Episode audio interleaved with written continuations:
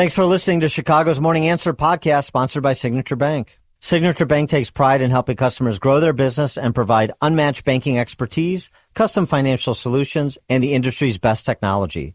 So whether you're a business looking for a deposit relationship or needs a ready source of financing, Signature Bank is the right bank for you.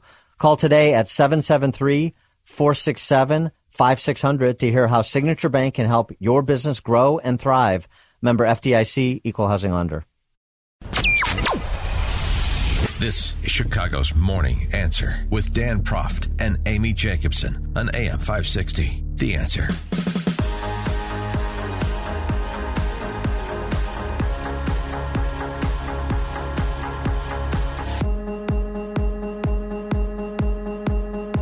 Good Monday morning. Amy Jacobson here. John Anthony and for Dan Proft on what is Hey. a busy day and a day with heavy hearts. Uh, Israel's under attack. Yes, they are. Hamas and their s- surprise war uh, happened early Saturday morning at around 7 a.m. That's when the music festival was attacked. And what they did, I don't know if you saw the video, they shot missiles Mm-hmm. into Israel. And underneath the missiles, you see people on power gliders coming in. Because obviously the Iron Dome stopped Mm-hmm. the missiles, some of them. But you see people, that's how they got into to Israel Yeah. and started the bloodshed. So far, the death counts. It, it's this is you know a fluid situation. Last I heard from CBS News, it was around twelve hundred dead, My goodness. but hundreds are kidnapped. wow. And the stories. I mean, I read this article um, from Tablet Mag. It's the images are just unbelievable. Of two hundred sixty people, they were party goers, party goers at this festival. It's kind of like Burning Man. Yeah. It was out in the desert. I saw it. Yeah. Oh, yeah. And people were running for their lives, Mhm. but they attacked them around 7 a.m. Mhm. So people were inebriated. They were having fun. It was a rave party. Yeah. And um, the party at its peak, where most people, there was about four to 5,000 ravers. And then the terrorists were approaching in pickup trucks bearing Hamas military markings. Many of the young men and women started running in the flat expanse of the western desert, faced with the spectacle of kids fleeing for their lives on a largely flat surface. Others were captured, bound, and kidnapped. One witness, quote, I saw videos with a male getting held by a group of Arab kids. They were 16 or 17. They were kids, but they're young men already, and they were holding this guy. And he looks at his girlfriend, and she, she's mounted on a bike and driven away from him. God only knows what she's going to experience. Women have been raped at the area of the rave next to their friends' bodies. Yes, dead bodies. Hmm. Several of these rape victims appear to have been later executed. Others were taken to Gaza, and photographs released, released online. You could see several paraded through the city streets, blood gushing from between their legs because they were raped so violently. One mom, whose daughter was kidnapped, obviously, they're reaching out on social media. She was talking to me and saying, Mommy, help us, we don't know what to do. And I'm on the phone with her and I'm saying, Mommy, we love you, it's okay. We're trying to find a, pla- a way to take you out of there. Another mother who has a 12 year old and a 16 year old son who were on the streets playing, they were taken hostage. If you could speak to the people who are holding Noah, what would you tell them? Please don't hurt her. Please. This is a cry from a father. Don't harm her. Send her back in one piece. I beg you. Please. That was actually the gentleman whose daughter was kidnapped at Yeah. the music festival. Uh, you Telegram has the some of the best raw footage of what's happening. I mean, if you watch it, I had I had to turn it off It was that bad. because I was getting you, angry. You're a cop. Yeah, I was getting. I no, I was getting Former angry. cop. Okay. I was getting angry. Um, watching just how these and, and, and so many people are trying to make it a Israel Palestine. No, this is a Israel terrorist, Hamas, uh, Islamic Jihad. These call them who they are. These are the people that are coming in there with such barbarianism, and this is who they are. Call them out. Don't I mean? you know, pe- Oh, this is the Palestine. No, it's not. For the most part, it's Three- it's barbarians. 312 642 5600, turnkey.pro answer line 64636. Type in DA, then a quick comment. The largest number of Jewish people killed since the 1973 Yom Kippur War. And uh, this had to be, Yeah. I mean, funded by Iran. I mean, Of didn't we didn't we just give them $6 billion? Yeah, yeah. in exchange for some prisoners. They've been planning this for quite some time. Oh, this was a well planned Yes, attack. yes. They knew exactly what they were doing. They knew the soft targets to hit, Mhm. especially that music festival. They knew to get them at 7 a.m. yes. But how are we going to fight back? How should we fight back? Again, 312 642 5600 Turnkey Pro Answer Line. Mike, if you want to jump in the conversation, I heard that um, the Israeli defense minister just said that they are going to block off Gaza. They're going to cut off electricity to Gaza. They are going to block the roads so no gasoline, um, no Mhm. petroleum can get into Gaza or food. Right. Is that the way to do it? This is war. I know. This is war. This is how. Yes, yes. This is this is how you fight a war. You don't. You don't. You don't. You listen. They came into Israel to dis, for dis, total destruction, and guess what? If, if that this is what I love because remember this was happening as I was doing my show Saturday. Oh, that's right. I'm I'm I'm seeing this happen as I'm doing the show. I'm okay with it. Here's Major Doron Spielman. Israel is preparing for every every instance, including a ground invasion, air invasion, everything. This is our 9/11. And President Trump spoke about it. You know, it's so weird because everyone's talking, and we're going to get to our mayor's reaction. Who I don't know if our Jewish governor might not like this statement from Brandon Johnson and the rest of his progressive Marxist members. Did you On the see the, city state council? reps response? Oh yeah, we'll get to that in Yeah. a second. Um, but here, here's here's that mom who was her 12 and sorry, 12 and 16 year old sons who were kidnapped. I want you to know they're just normal teenagers. You know, they just love what normal teenagers love do. They fight constantly between them. Uh,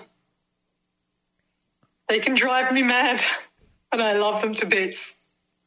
And I miss them.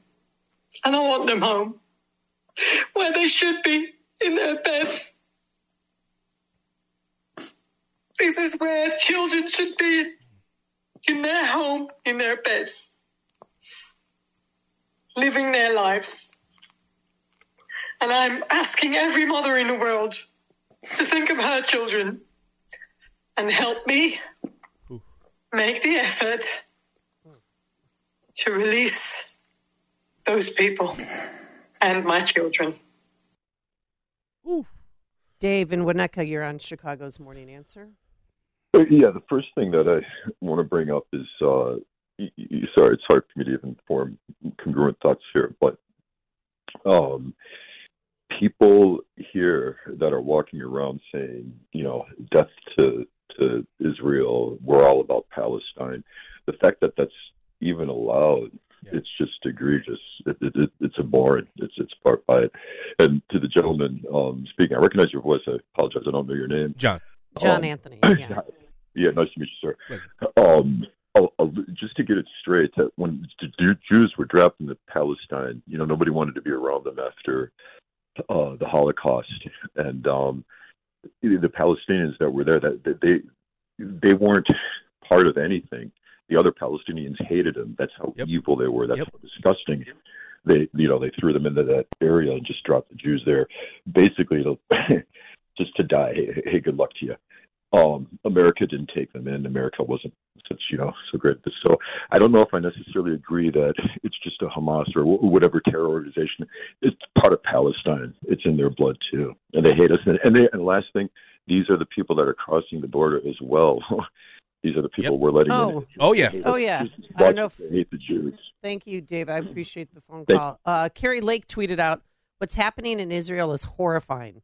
I pray every day that nothing like this will be allowed to happen here in America It's already here. ever again. There's a lot of bad people looking take looking to take advantage of our wide open border. It's time we push aside partisan politics and defend America before it is too late." Yep. It's already here, Amy. It's already here, and and I said on my show Saturday, uh, be your own line of defense. Don't expect government, police, or anybody, FBI. In, I don't expect any of them to protect you. You better be your best protector. Um, arm up. I'm, I'm, I'm and, and I don't say this from a perspective of conspiracy theory. We've allowed. I I was watching the uh, uh, Tom Homan, former ICE guy director Yes. uh, on Twitter. He says we there's 1.2 million getaways. Getaways are classified as people who got away, who they didn't catch.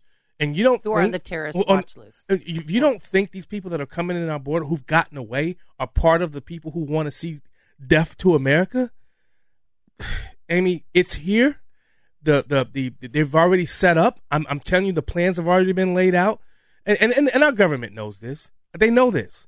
Protect yourselves. I'm I'm I'm serious, and, and I hate to sound come this early in the morning sounding like this, but I'm- you I'm saw scared. the Amy. I think we're heading towards World War Three. I mean, with Russia Yeah. and the Ukrainian war, and now this. Yeah. President Trump had something to say. The Israeli attack was made because we are perceived as being weak and ineffective. that true? Yes.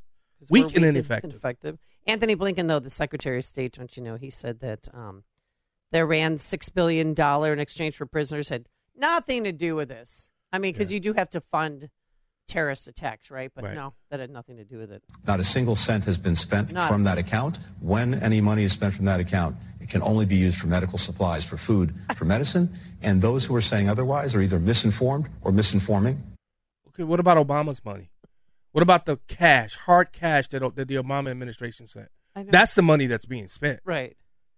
Think about that. Uh, I'm sorry. Who's who's in charge of the uh, six billion dollar bank account where that not a penny has been spent because they could only use that money for this, this, and that. Yeah. Really? Yeah. They're terrorists. They're really not listening to you because you're weak and you have a weak president.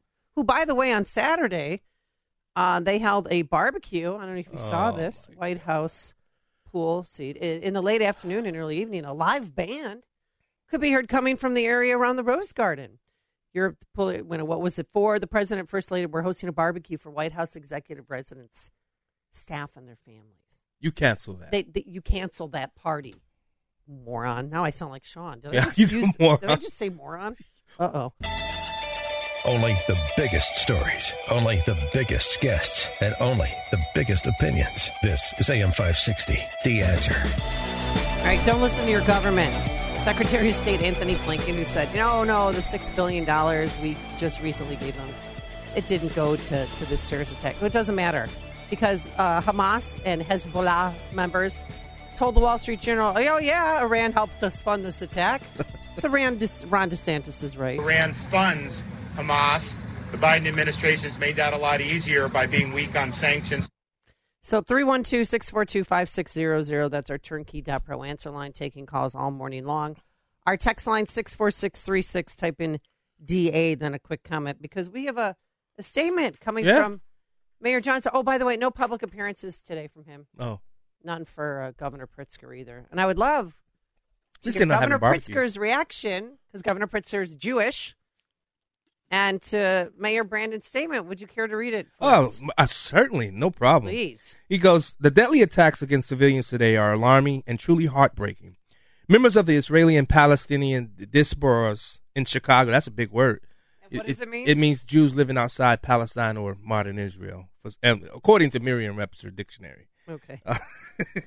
and around the world deserve to know that their families and loved ones can live in communities comforted with peace and with dignity, something that has not often been a reality in the region. Wow. This horrific cycle of vi- violence and trauma must end. It's time for a just and lasting peace that recognizes the humanity of our Israeli and Palestinian siblings and the right to prosperity for future generations. Yeah. That's your mayor, Chicago. Not mine. I live in Joliet. And did you see the protests yesterday? The Palestinians um, gathered downtown. I know they're in front of Union Station. We had the.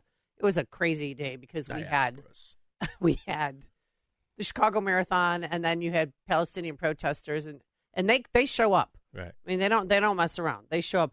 But the leader who was speaking, you know, they had the they bring out the the scarves that are you know that pattern scarves. Yeah, oh, yeah. Yeah, the pattern. Palestinian. They're either red or they're black. Mhm. Well, Green. The speaker that was on the back of a flatbed who was talking with a microphone, he had on a purple people eater SEIU jacket with the red scarf that. around it.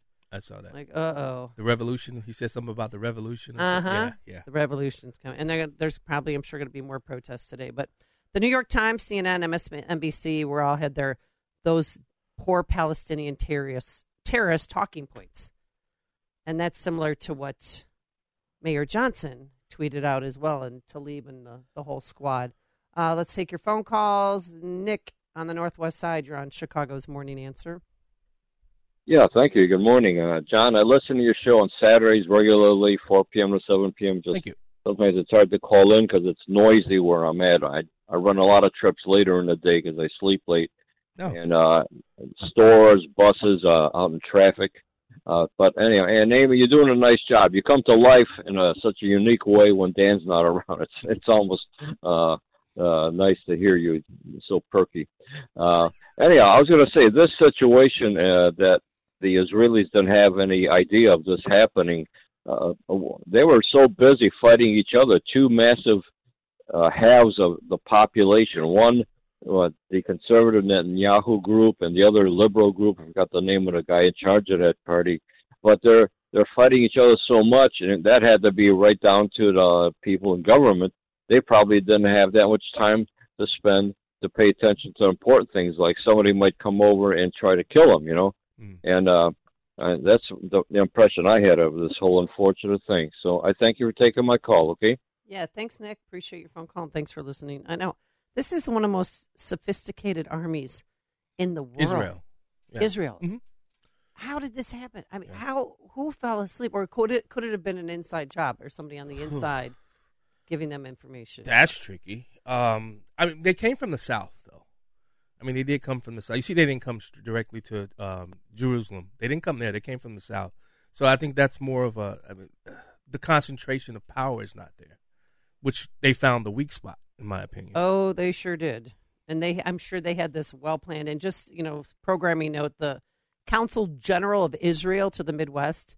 Uh, Mr. Cohen's going to be joining us at 707 to give us the latest. And in case you're just joining us, the defense minister from Israel said they are going to cut Gaza off. They're going to put a blockade around Gaza. They're not going to, they're shutting off electricity. They're not allowing food into the area or gasoline into the area. Mm-hmm. It- so That's how they're fighting okay back because they want the hostages back. Yeah. I mean, I'm that's okay the number one thing. There's more than 100 people being held hostage, including the dad of an American named Hersh Polin. He was kidnapped, and here's the NBC report. begging for help to find him on social media. We have nothing, nothing. And he was saving those people. Israel's ambassador to the UK says more than 100 Israelis are believed to have been taken hostage, and possibly Americans as well. Hersh Goldberg-Polin could be one of those Americans. He was also at that music festival. As militants rampaged, he texted his parents, I love you, and I'm sorry, and then nothing. It has been 36 or so hours that feel like 36 days. I can't believe it uh, only been since yesterday that we're kind of in this situation. So, and uh, we have learned that of the dead, four are possibly Americans. Wow. Amy, how did the CIA miss this? You know, I found an interesting rabbit hole on Twitter. Um, it, it, it's it's a little conspiratorial in my opinion, but when you look at how how did the CIA miss this? Because they have people all in Israel, Iran. I mean, they have them everywhere, right? Oh, yeah. Now, this little rabbit hole said, well, maybe they want this war because what happens if we get attacked again? They've already shown us what they would do during COVID. They've shown us how they'll lock us down, take more of our safeties, and uh, because we, we believe we need to be safe. And what happens with the Patriot Act? Do, do will they come and start taking more of our rights away because we're being we've been there's a terrorist attack in America? You know, listen, you want to know how you end this in Israel? How? Israel rightfully belongs. That's their state. That's their land. I, I make no apologies about that. The land belongs to Israel, not Palestine. I I, ha- I make no qualms about that being my position. America, stand back. Let Israel, let Benjamin Netanyahu and his people go in there and eradicate them. That's how you end it. This is how you fight. Benjamin Netanyahu is trying to do that right now. I'm sure Joe Biden and the American leadership is going to get somehow find their ways in, the claws in, and, and make them stand down on certain areas. No, you go in there and you wipe them completely out. That's how you win a war. Get- There's That's a how lot you of win a war. Palestinians in Chicago. I know. loved ones in the Gaza Strip. I said the same thing on my show. 2.3 million people. I get it, but if the land belongs are they to Israel. all evil? No, I'm not saying that. The land you want them all eradicated? There's got to be a better sol- the terrorists that solution. the terrorists. they're yes. they're all getting out. I mean, they're they're leaving. I mean, I, I you also notice Jordan and and the, the, the, the surrounding states are not allowing, or countries are not allowing these people in? Why? They're not allowing them in. What what happened to neighbors and, and taking care of those who can't, right? Uh, 87 flights have been canceled today going in and out of Israel, American, United, Delta. And, and Cor- Senator Cory Booker was jogging down the street on Saturday. Did you hear In Israel? His tale of woe. Oh, yeah, he was there with the I didn't staff. see this. And he said that, um, and maybe we could play it, but I- I'll just summarize what he said.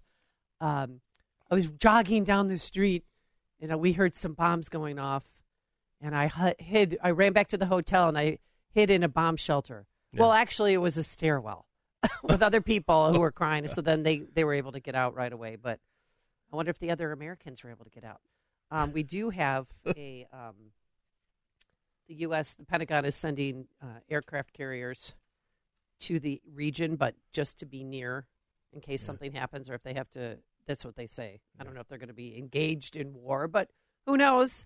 This is all a fluid situation. Uh, let's go to, to Phil in Maryville. You're on Chicago's Morning Answer. Yeah, I wanted to agree with that uh, previous caller. All these um, rallies that are supporting these terrorists in Chicago and throughout the uh, U.S., I hope they're getting put on lists by the FBI like they do Trump supporters. Oh, and that's a good. I, I also think that Israel is our number one ally. We should help them. And uh, just just like he said, we need to wipe them out, and NATO should come in and help. And if NATO does not come in and help, Trump was right about that. Get rid of the- the useless uh, countries in NATO. We don't need them. They need to be completely wiped out. Thank you. Amy, they don't play by the Thank same you for the rules. phone there are no rules with these. Oh no, people. there are no rules. And the, the pictures you show me, they were Yeah. beheading beheading Israeli soldiers. Israeli soldiers.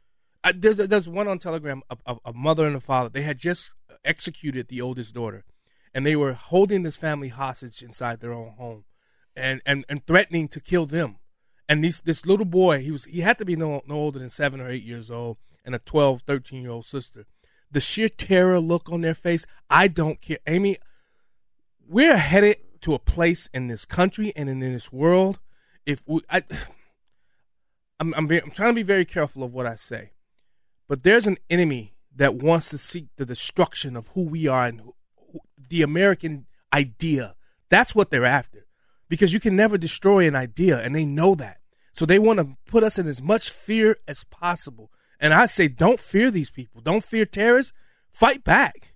And I hope that that's what the Israeli people and the Israeli government does to protect those people who are over there in Israel, and, and also protect the Palestinians who want no nothing, who don't want any of this. No, yeah. The Pentagon, uh, by the way, is moving U.S. forces closer to Israel. Aircraft carrier strike groups. That's they're on their way.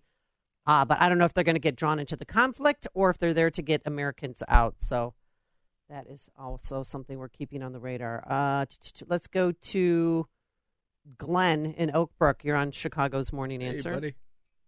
Good morning. Thanks for taking my call. You know, John's right. They have to go out there and uh, wipe them out, but they have to do one thing before they do that. They have to turn off all the phones and photographs uh, coming out. No, no pictures, no recordings. And by the way, I see more videos out of the war in Israel in the last few hours than I've seen uh, from the war in Ukraine in almost two years. Why is that? Yeah. Yeah, that's true. It- That is and very it's, it's on. Telegram. You, if you go to Telegram and type in Ukraine, Uh-huh. um, you can see a lot of the stuff that's coming out of Ukraine. But there's there has been so much more, and I and I'm, I I I believe with everything in me, I would rather support Israel than what we're doing over there in Ukraine. Sorry, Israel's our, Israel is an ally. Ukraine. Well, we need to get a Speaker of the House so we can send Yeah, them more funding. that's true. So now, you know, the pressure is on to hopefully get that done at least by the end of tomorrow. Tina and Joliet, you're on Chicago's Morning Answer. Uh-oh. Hi, morning. Hi, John. Hey, what's going on? Tina? Um, so here's what I want to say, and this is a piece of advice for even my conservative friends. I have been losing my mind now for two days. We just witnessed a, a- one of the absolute worst atrocities in Middle East history, and I hear conservatives saying, "God, this is horrible. You know, this is terrible," but and then they lit, they list off Palestinian talking points Mm-hmm. about well Israel did this. I don't want to hear it. This is not. A, it's disgusting that you would even even uh, uh, follow up a statement about what the brutal murders of women and children with, but, you know, because of this conflict and this is this land, how dare you? I, I'm I'm incensed, and if I hear a political anybody running for office use that say that, I will hammer them. Yeah. I will devote the rest of the election cycle hammering them on that point. It's you're supporting terrorism when you do that. You're 100% supporting terrorist actions in the Middle East when you follow up the slaughter of Amer- of, of Israeli citizens with but Israel. Enough. Be smart about what you're saying, and and this is no different than what happened to our our fellow Americans on 9/11. We didn't follow that. Anybody who followed that up with but America, you you deserved a beating No, in the street. Yeah. Thank you, Tina, for the phone call. Appreciate disgusting. it. Yeah. Uh, let's go to Bob in Buffalo Grove. Good morning, Bob. How are you? Pretty good. Uh, good morning, uh, Amy, and um, nice to hear you, John. Hey, thanks. a lot, Question for you, uh, and I think you sort of addressed it, but I'd like to know the tracking, tracing of where the 5,000 uh, rockets came from. Uh, they surely weren't made in uh, Gaza, so they had to come from someplace. So who is supporting uh, the terrorism? Um, I wish um, we tracked down that source and uh, I think we know where it's coming from, but are we going to do anything about it? And um, with regards to um, the protests, I'm just very concerned that where are we going to see a rise in anti-Semitism? We, I think we already have, and this is just going to make it even worse. Well, uh, Uh, have, of that, have a good day. Thanks, Bob. Uh, Tlaib, Rep. Tlaib, issued a statement referring to Israel as an apartheid government Ugh. that created the suffering which led to the resistance by Hamas. And also, there, the CBC, the Canadian Broadcast Company, there's an employee, you know, George Achi. He was instructing reporters to one, not to mention that Gaza has not been occupied since 2005, and number two, not refer to Palestinian terrorists as terrorists. Oh God. That, that's These who you're working with. These people. They're our leaders. Uh-huh. Uh Quickly, let's get to Craig in Mount Greenwood. Good morning, Craig. How are you? Hey, Craig. Good. Uh, good morning, uh, Amy, and good morning, John. Uh, real good to hear you guys together. Do a good job. And your comments about Israel are right on the mark. Most people, unfortunately, especially even um, you know in our audience, and that they don't really realize uh, some of the things differences between Israel and uh, Palestine. Uh, Palestine was created for one thing, and it was because of the uh, graciousness of Israel to take and give them a place so they can live in it, and they get all their medical and everything, all their uh, surgeries and everything. The Israelis do it all, do it all for the Palestinians. They don't have their own surgeons and big uh, hospitals or anything. They get it all. Um, Israel has been so gracious and everything and all that, and all they get back for it is all this uh, tax all the time and brutality from that uh, these Palestinian people. They're they're like fueled by the devil. They're it's like uh, it's uh, good against evil with uh, Palestinians in Israel. It's the devil against uh, like uh, they're like they're Israel is like us with regard to uh, like a regard for life and uh in uh, in uh, love for freedom in that. That's not the way it is with Palestine. They want to kill and destroy. Most people don't realize this. All right. Thanks, Craig. Thank you for the phone Thanks, call. Craig. This is Chicago's Morning Answer. Your show keeps me alive during the week. There's nobody I'd rather listen to between 5 and 9 in the morning than you guys. On AM 560, The Answer. Business owners, now's the time for your business to make the move to a locally owned business bank. Hi, Mike Gallagher here to let you know that you don't have to look far. Signature Bank was founded in Chicago with a simple mission to help companies like yours grow, succeed, and thrive. Their decisions are made locally by a terrific team that knows your name, cares about your business, and invests in your success. That's why Signature Bank is my bank. I'm a customer. As business owners, they knew that local family owned businesses were not getting the help they needed or deserved. So, I invite you to reach out to my friends at Signature Bank today. Write the number down. Remember this phone number Signature Bank 773 467 5630 and learn all about this great bank 773 467 5630 or visit them online at signaturebank.bank. That's signaturebank.bank. Signature Bank makes commercial banking personal. Member FDIC, equal housing lender. This is Chicago's Morning Answer with Dan Proft and Amy Jacobson on AM 560. The Answer.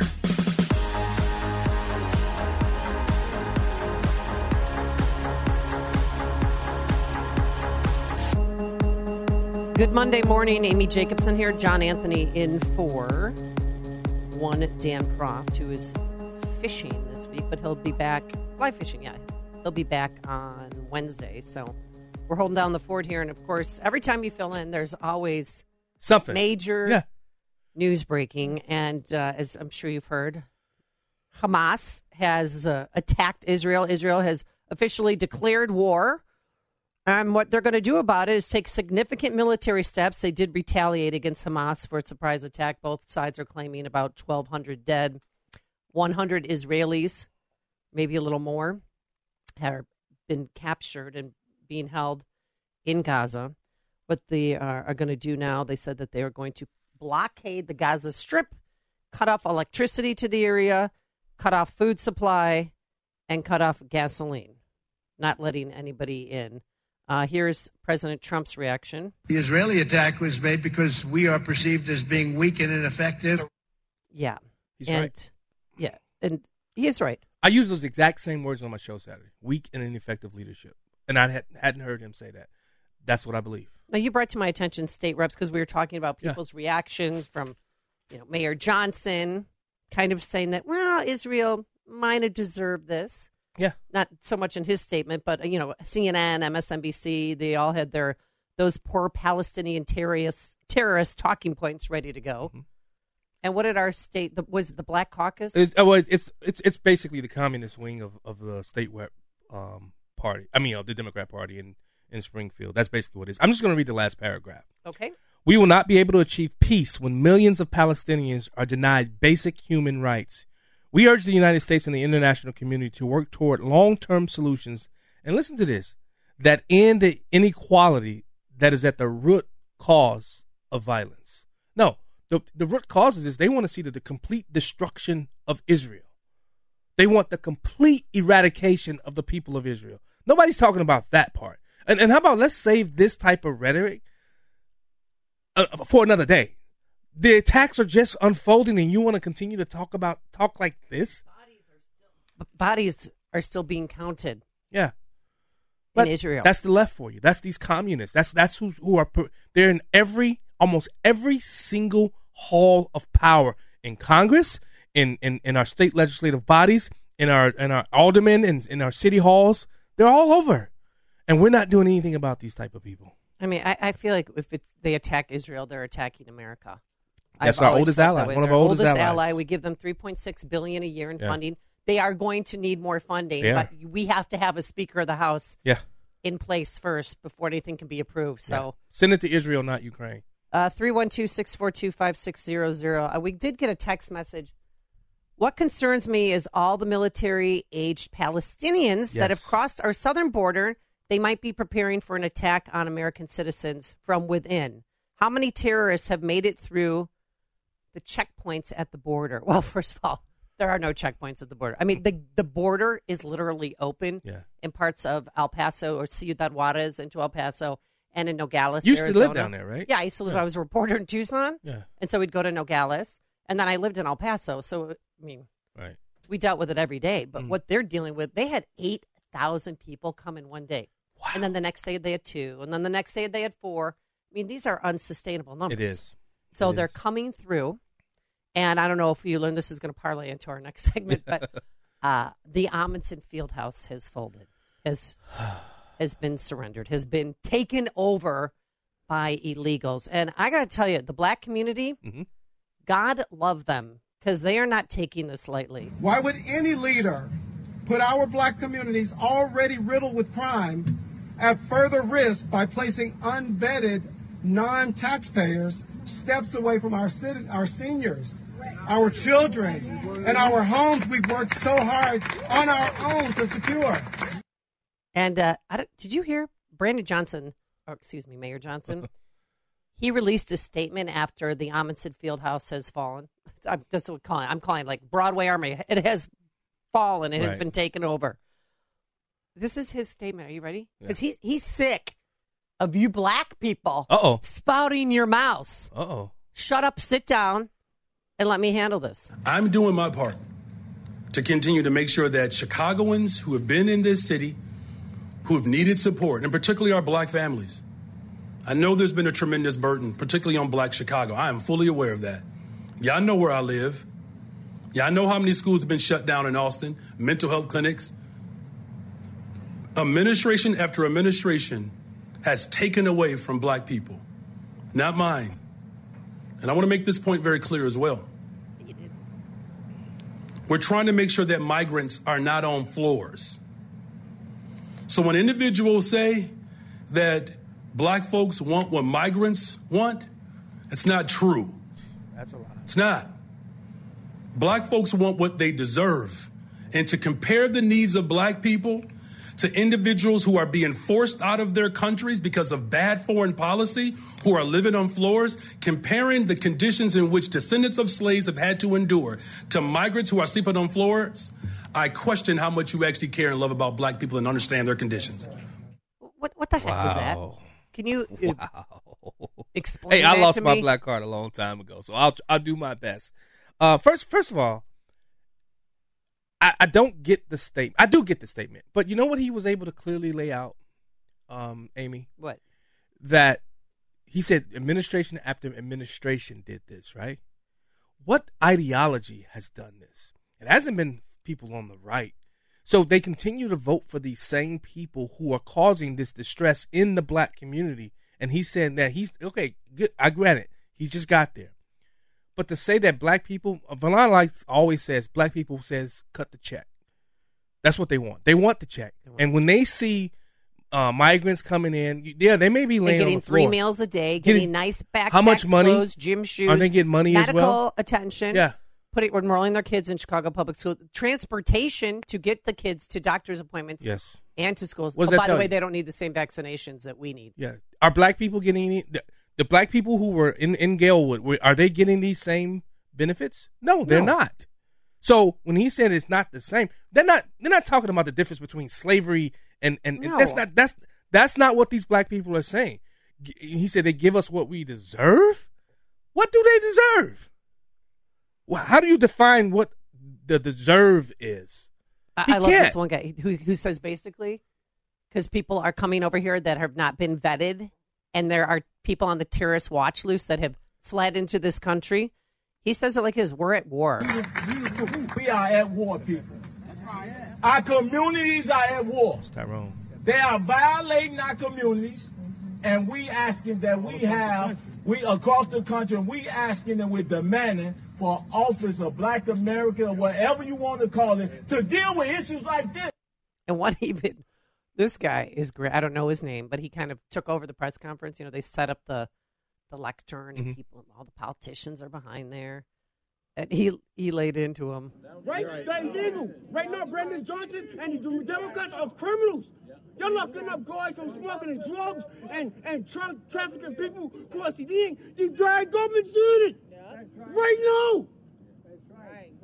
We're going to sue these bosses. We're going to sue these Democrats as civilians because God Smith, the agents, represent the people they voted for.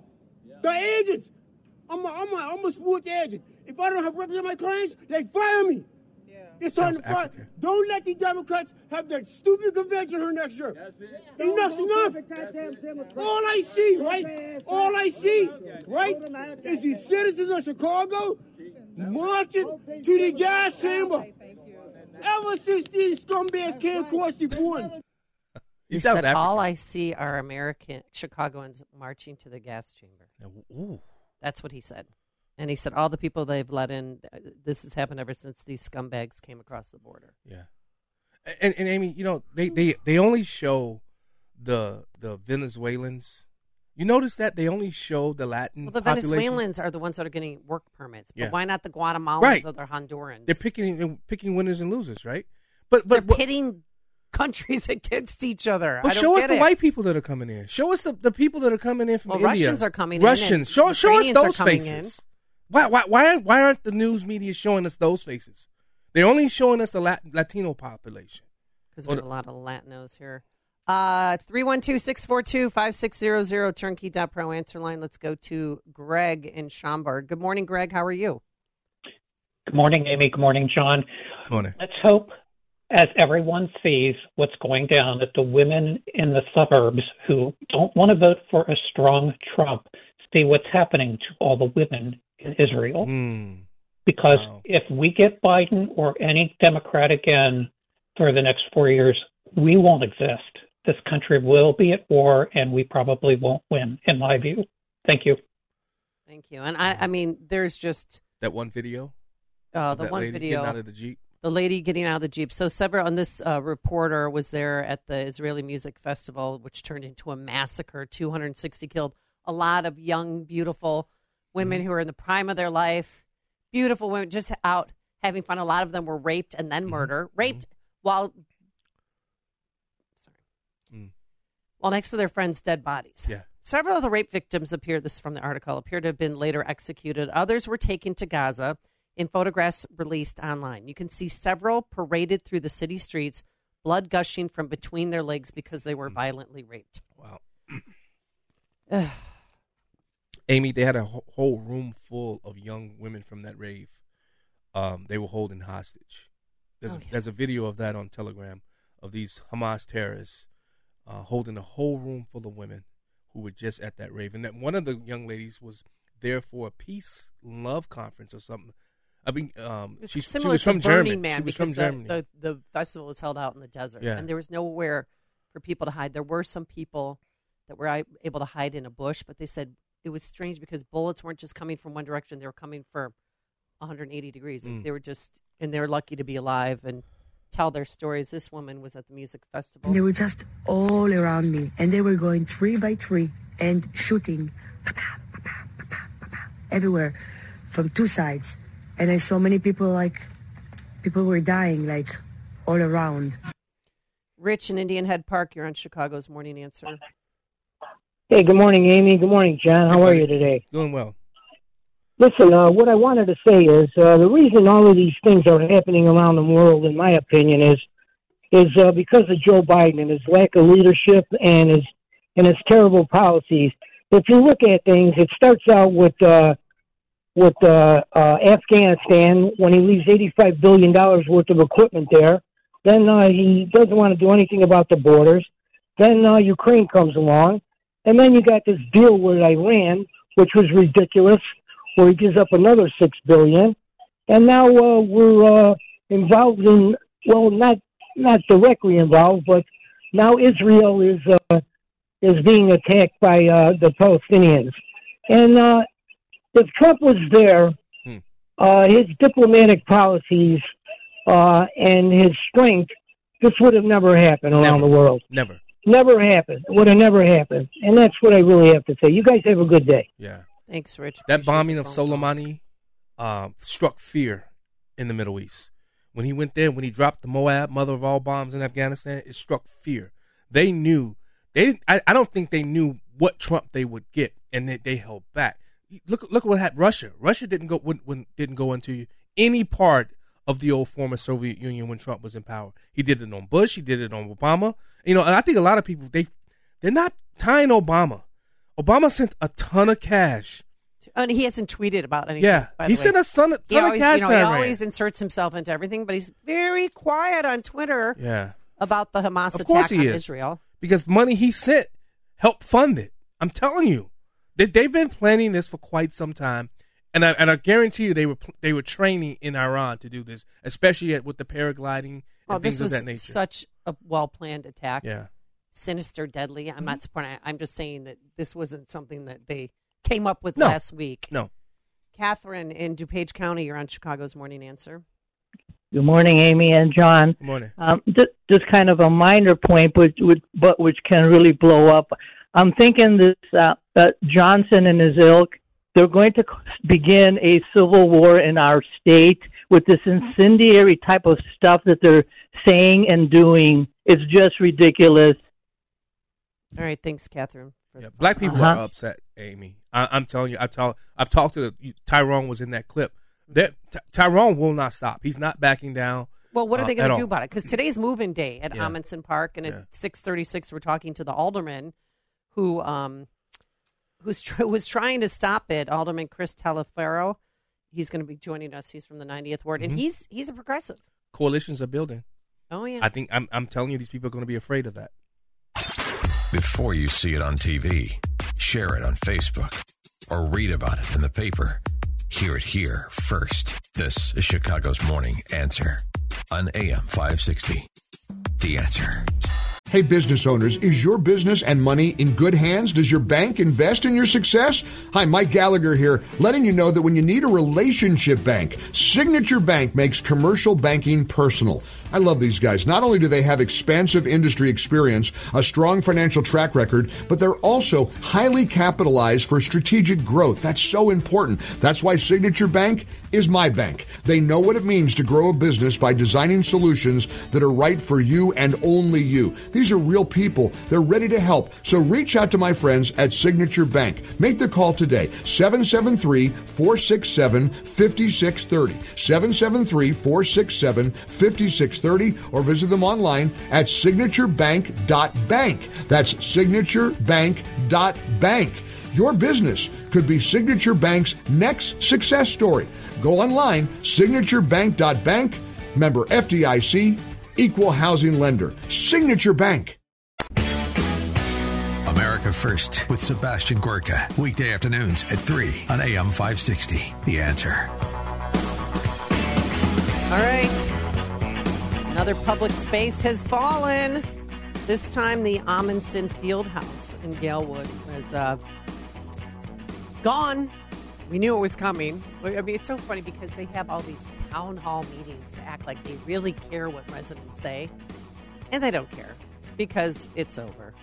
Why would any leader put our black communities already riddled with crime at further risk by placing unvetted non taxpayers steps away from our citi- our seniors, our children, and our homes we've worked so hard on our own to secure. And I have to tell you, Brandon Johnson, the mayor, um, he's supposed to be going to uh, the border to see because Mayor Adams just got back from the mm-hmm. the area, yeah. and he was distracted, like telling them, "Hey, don't come. You're not going to be staying in a five star hotel. It's not going to be pleasant. It's going to get cold out here." All right. Yeah. Mayor Johnson, when asked when he's going, it's a soundbite that I can never get sick of. When asked when he's going to be going to the border, this is his answer. Just to clarify, when when is a team? Soon as possible. Look, I'm still running a major city. I have children who attend schools who have soccer games, y'all. You know, you all are asking me as if I'm not a parent in this city. I get it. I'm mayor. I get it, but you're asking me to give you a date, and I have to court. Do you understand that you have not had a mayor like me? I get that. I have a wife, I have children, they have schedules. And plus, we still have public safety that we have to address. We still have the unhoused that we have to address. I still have a budget that I have to address. And I'm doing all of that with a black wife raising three black children on the west side of the city of Chicago. I am going to the border as soon as possible. But I got to coordinate that with running the government and making sure that my wife and children are secure as well. Thank you, Lawrence. Can you. Was that a dig at Lightfoot? Uh, uh, does anybody want to let him know that Rahm Emanuel had kids? Lori Lightfoot. Lori Lightfoot had, Had a- kids. yeah. Richard J. Richard M. Daley. They had kids and schedules. Yeah. I mean, what a whiny little biatch. I, I heard that. Like, God, can you imagine if I said something like that? I would have been fired I wasn't expecting from that. my job. Well, I can't really cover that story because, well, I have soccer schedule. Oh. Please. He, he is so in over his head. Uh, Governor Pritzker was on uh, the CBS show, meet not Meet the Press, uh, whatever. I can't. I, I don't do anything CBS. And he's, he wanted people to know Chicago's cold in the wintertime. John Anthony, don't you know? And then folks shouldn't should, should be told that it's going to get cold in Chicago and New York very soon, and there are lots of other places in the country that they may want to consider going, and the White House and the federal government should be facilitating that. With more on this, let's welcome to the program. I think it's his first time here, Alderman Chris Taliaferro. Good morning, Alderman. How are you? Thank you. Yeah, well, thank you so much for joining us, the 29th Ward Alderman. So, what is the plan for today in regards to Amundsen Fieldhouse? Well, as far as today, I, I don't believe there's uh, you know any plans. Uh, I believe the park may be closed in observance of the um, uh, of the holiday. Okay, but uh, the plan was what what I read is that they wanted to move in on Monday to this space. So our program's going to be canceled completely. I know that you have basketball leagues there, you have senior programs, you have the football team. What is the plan for those groups? We we have quite a few vibrant programs going on at the park currently, uh, to include senior programming, uh, youth, and uh, young adults. Um, that includes basketball, weightlifting. Uh, there are so many programs there that, that would warrant this park uh, staying open over the uh, over the fall and winter months.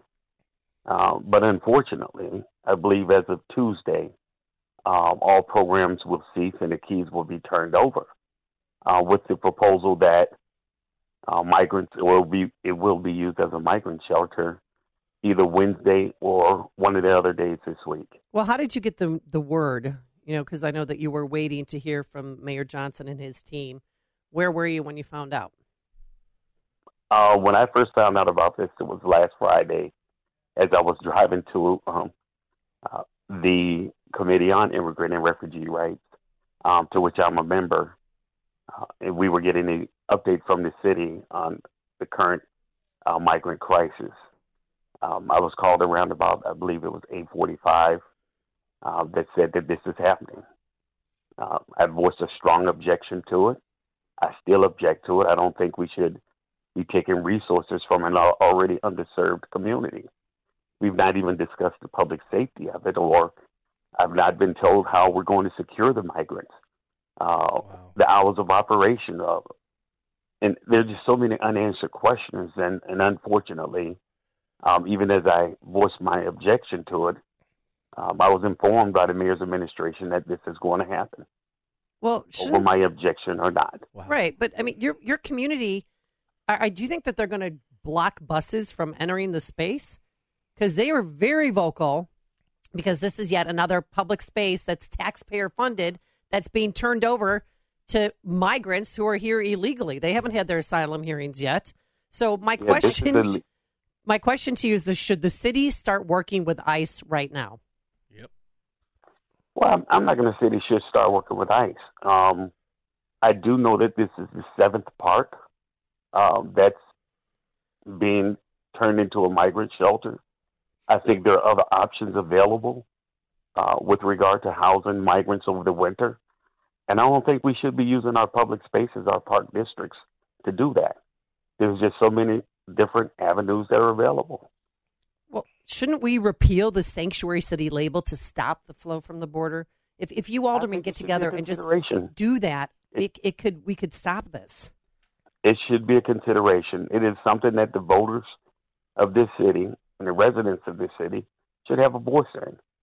Uh, there is a there is a, a resolution or ordinance uh, that's been presented by two of my colleagues, and that order should that resolution or ordinance should be given some consideration. Yeah. We are impacting not just the government, uh, the executive and legislative branch uh, of the city. We're impacting our moves and the moves of our mayor is impacting the entire city. So at some point, we need to have a conversation with the residents to say, should we remain a sanctuary city? Because we're expecting at least 1,200 more residents on a daily basis. Wow. And I don't think we can sustain that as a city. We can't put people in in situations that we can care about where we can care about their well being and their safety. Wow. If we remain or if we keep getting 1,200 residents. Yeah, now, we're going to turn into New York. I mean, we have 17,000 here. New York has 132,000. And yes, that's the do. plan. And we're going to, we're going to become New York. If they're sending 1,200 a day, and I don't, I'm keeping an eye on how many are crossing over every day, mm-hmm. and people on top of trains, like thousands of people are coming a day. So, so I know that this sounds good, but when, when are you going to put pen to paper? When are you guys going to get together and do something? because there's a lot of aldermen that feel the way you do.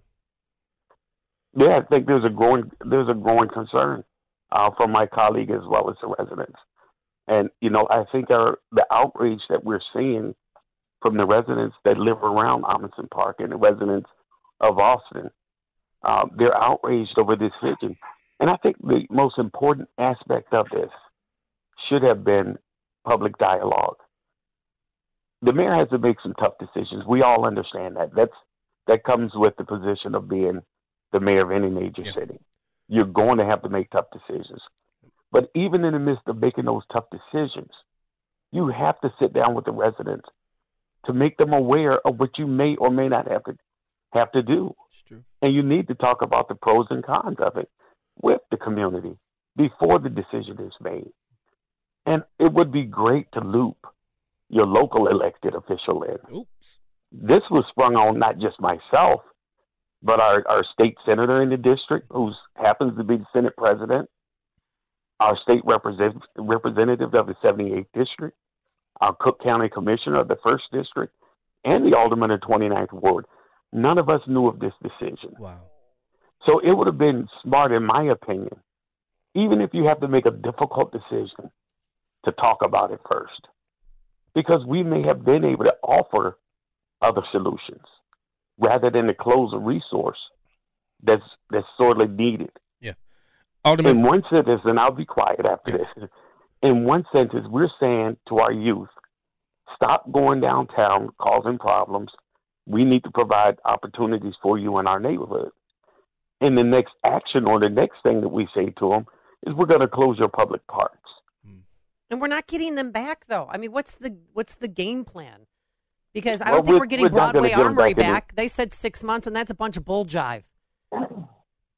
So as what's far as the foreseeable future, I don't, I don't know when, but I do know that I've been told or I've seen that it's going to be a minimum of six months at least. yeah, and more are and going so to keep with coming. that, it I can al- I could almost imagine that if more uh, migrants are continue to come into the city, that Well, we you- won't be turning that park over in six month time. Do you think the Democrats in your ward are starting to feel the pain, feel the burden of their own choices? Because it sounds like they're not going to be voting for Mayor Johnson ever again. And I, this is a time to say, hey, come on over to the Republican Party. Yep. We'll take you. Yep. Because we put, I just feel that the party in general puts their own citizens first ahead of people who are here illegally. Do you think that's going to happen? Well, I, I, I can't. I mean, I can't say that. Um, I, I do understand, as I said earlier, there's some tough decisions that have to be made, and these tough decisions should come with transparency. They should come with voter considerations. Um, there's not a whole lot that none of us could do to stop a bus that's in transit or to stop a plane that's in transit. What we have to do is once they get to these to, to the city of Chicago on our soil, we have to take care of them. It's like bringing home a new child, a, a, a brand new born baby.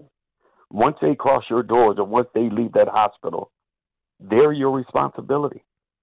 And we have to make sure that we are having provisions to where we don't have two, three, four, five years old staying outside over a cold winter, sleeping in front of a police station, possibly being harmed by by the cold weather here.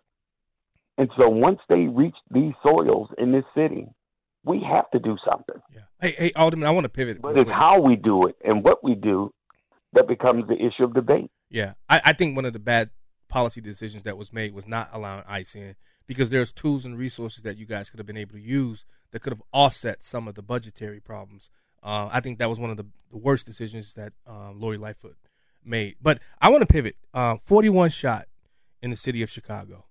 Um, the former superintendent had was hum, hamstrung by Lori Lightfoot.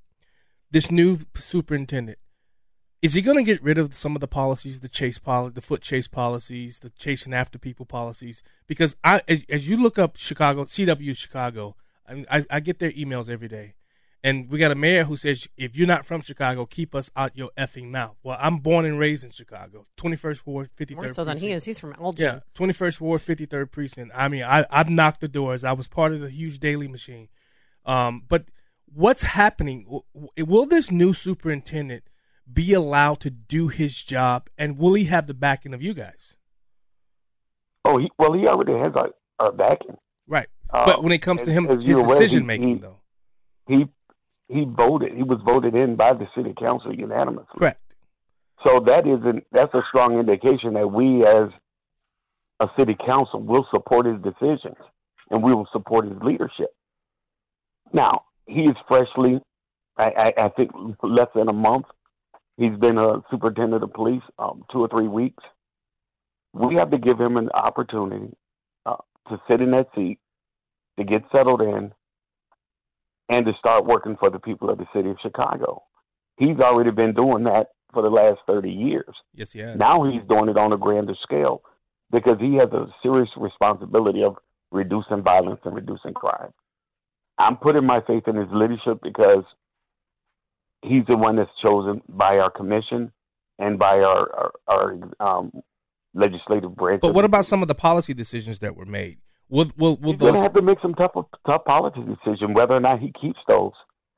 Um, helping him with these policy policy decisions will be our community commission for public safety and accountability. Yeah, but we know that all came from the fifth floor.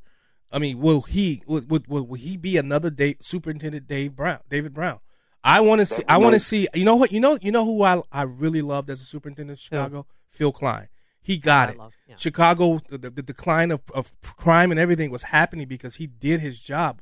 There were some people that didn't like how he did his job, especially in the black caucus. I like I'm black. Terry Hillard, if you too. can't, I'm black. If you can't tell. Um, You are? Yeah, just in, just just just by birth. That's it, I guess. Um, but I, I'm sick and tired of people not allowing because the citizens of Chicago are suffering because when you look at this crime and how it's happening, where it's happening, and and, and it just appears as if nothing is being done about it. If I'm a police Chicago police officer, I'm turning my head. Why not? Because I don't want to be the next poster child uh, of losing my job, my pension, because because I don't to have the backing of the fifth floor and I don't have the backing of the police superintendent. Can, that's that's what I want for the, the men and women who serve in the city of Chicago, and I hope that that becomes the case, sir. Well, as as you know, I served. Mhm. You know, for for 21 years, I do. 22 years as a police officer. When we have the backing of the fifth floor, as you say, and we have a superintendent that will consistently implement violence reduction strategies, we see a, a better Chicago. Yes. We see a city with less violence. It's I, I think we have to hope that our superintendent will be able to lead without interference. But I think one of the most important decisions that have to be made to reduce violence is do we keep our numbers or do we allow our numbers uh, to keep dropping? Yeah. Yeah. And when I served as a police department, when we were most effective, we had 13,500 That's right. members. That's right. Today, that number continues to dwindle, and it's certainly going to affect uh, the way we're able to serve our residents, number one, but more importantly, the way we're able to reduce violence. If you don't have a manpower in a city this size that's growing by 1,200 people every day, it's going to be more difficult to keep our residents safe or to respond to calls in a timely fashion. And we're not vetting these 1,200 people a day who are coming in. Well, So we I'm know sorry, we're getting they some don't great all have people. good we know we're getting some people that are not so great. Yeah. We know that. That's just by by nature itself, by the nature of those coming in. All right, Alderman, we're going to have to leave it there. We're up against the clock, but uh, we I want him on appreciate you coming on. want him on Alderman my show. Taliaferro, uh, 29th Ward You're Alderman. Welcome. And we will have you back on soon. Thank you so much. Thank you. Amy. You take care. Bye bye. Thanks. And he joined us on our turnkey.pro answer line. Connect with Dan and Amy on the AM 560 The Answer mobile app. Just text the word app to 64636 to download the app today. This is Chicago's Morning Answer with Dan Proft and Amy Jacobson on AM 560 The Answer.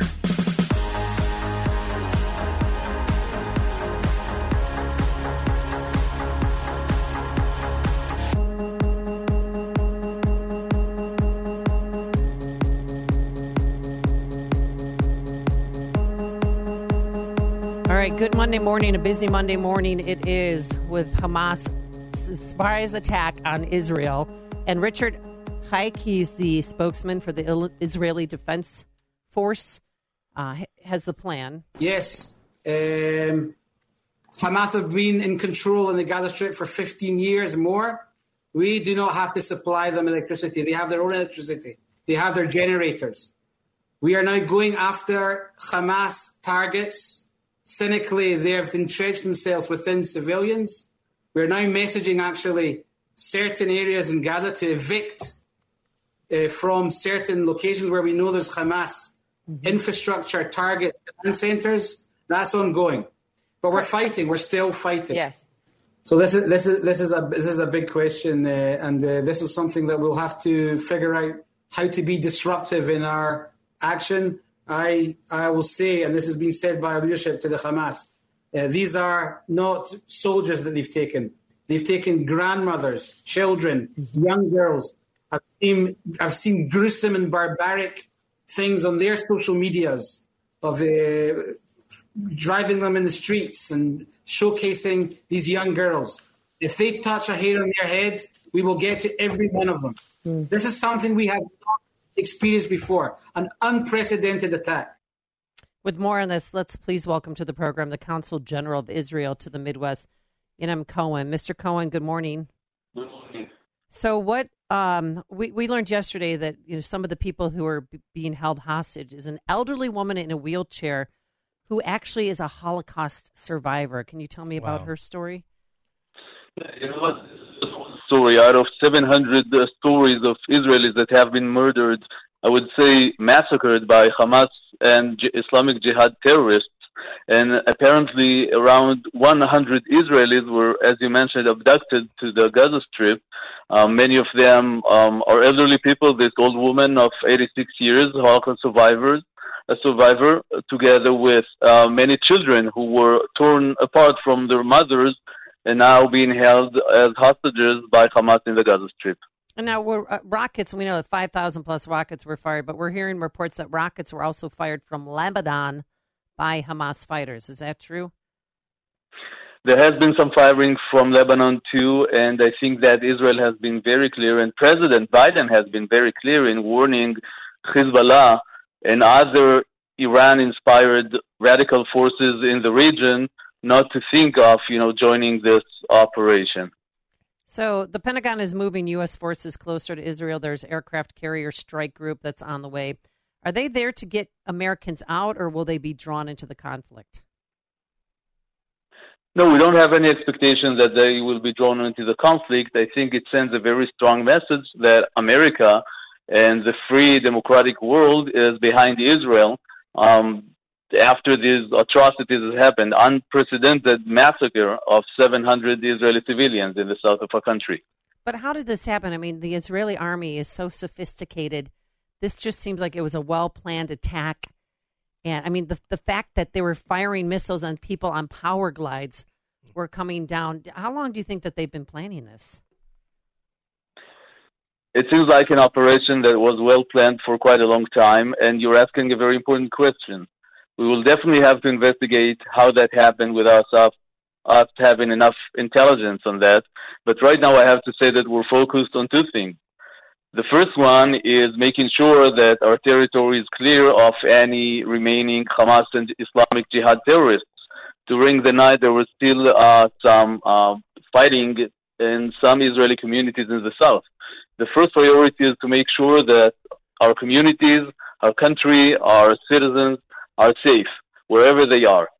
And then would come the second priority, and it might start soon, and that would be probably a large scale operation against the infrastructure of Hamas and Islamic Jihad to eradicate this threat because no sovereign state, no country in the world could permit that its citizens would be slaughtered in their houses or while partying in the woods.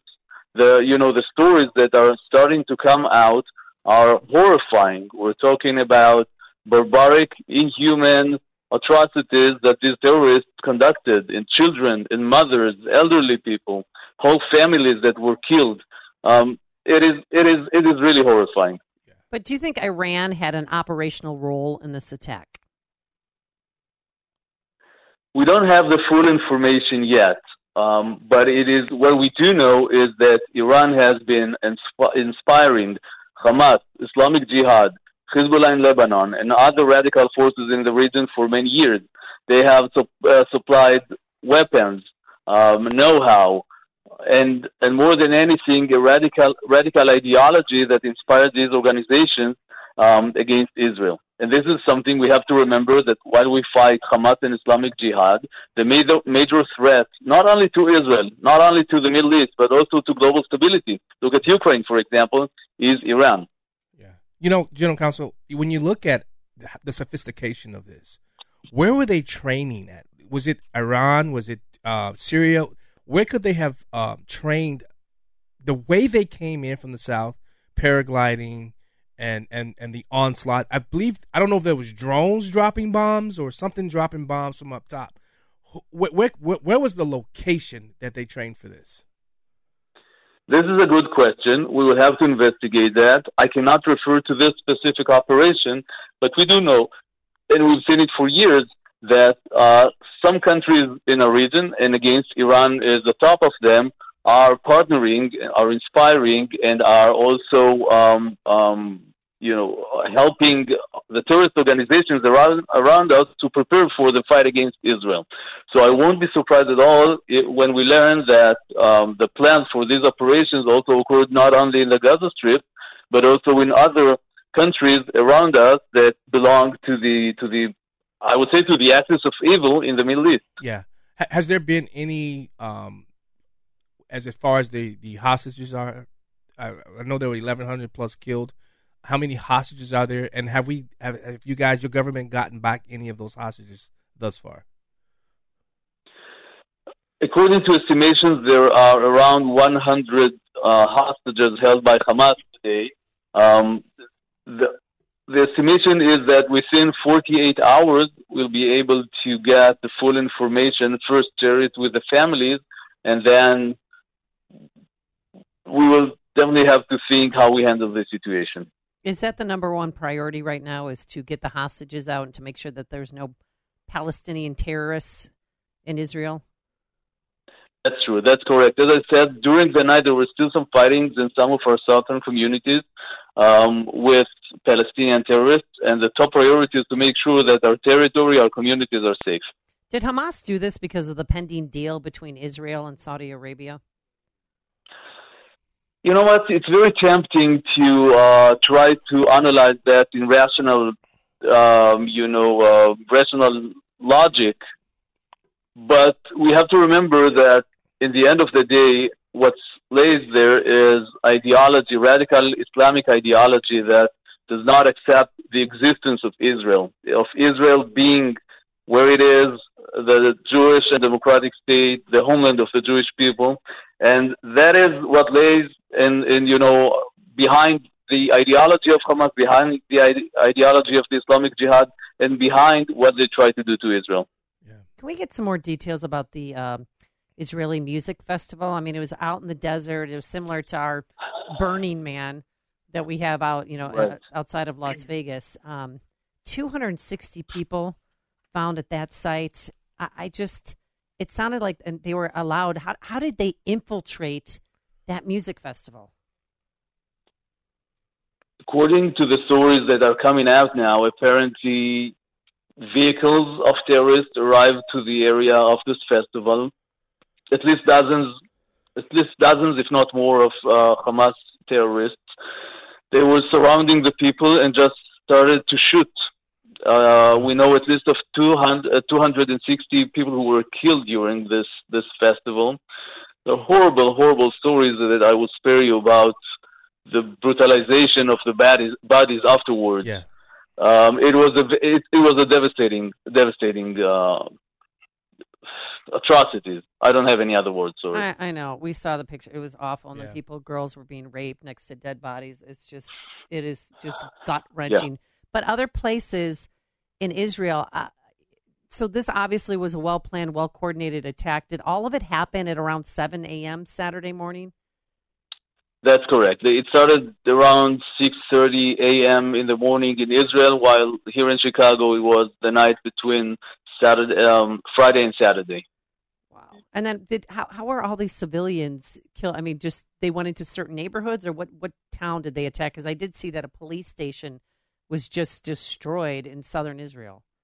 That's true. They entered uh, Israeli towns and more than 20 Israeli smaller community, kibbutzim, uh, communal communities in the south of Israel, going from one house to another, um, trying to infiltrate the houses, capturing the families, shooting at them, killing children in front of their parents, mothers in front of their kids, um, setting their houses on fire, taking some, you know, family members as captives, hostages to the Gaza Strip.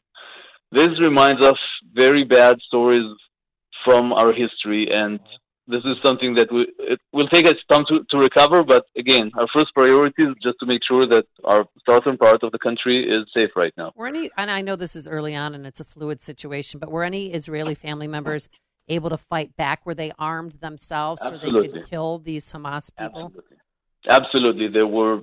We're hearing a lot of you know stories of heroism about you know um, mem- family members protecting their families, um, you know, using their own guns. It took some time until the IDF, the arm, army and, and police forces arrived to each community. We're hearing stories about heroes that just heard the stories and came out from, you know, northern uh, towns just to really help joining the fighting and help, help, you know, saving uh, people's lives. So there were a lot of fighting, a lot of heroism alongside with uh, devastating uh, results of the casualties. Yeah. Will this will this war that's been launched onto Israel have any effect on the Abraham Accords? I hope not, because I think that our partners to the Abraham Accords, the moderate Arab countries in the Middle East, do understand the enemy that we're facing. It's not an enemy that just hates Israel, and, and I'm talking about Iran and its uh, proxies, but it is also an enemy that hates any moderacy. So they're not just fighting Israel, but also any Arab country, uh, any moderate Arab country in the Middle East. Yeah. How many Hamas terror, Hamas, Hezbollah, uh, uh, Islamic Jihad? How many of them have been arrested and will they be tried for war crimes?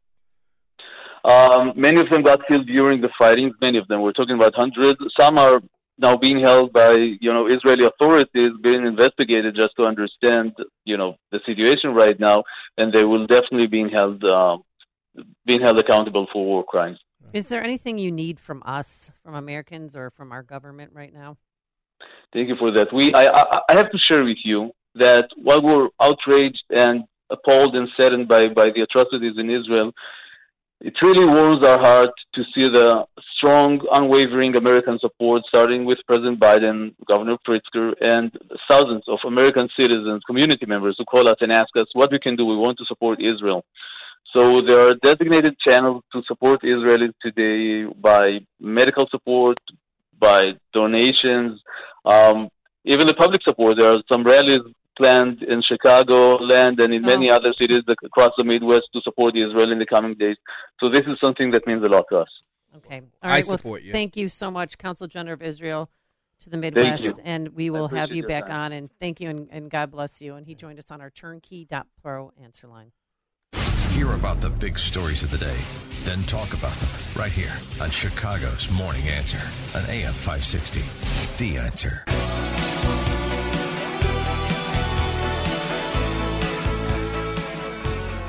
All right. A reporter in D.C. was outside a CVS store. And guess what was going on inside? What? Oh, his place was getting ransacked during the middle of the day. This store is being robbed in real time. I've been watching it since we've been out here, and one guy even told me that he doesn't call it CVS, he calls it FreeVS. FreeVS. Also, you may be asking, well, what about security?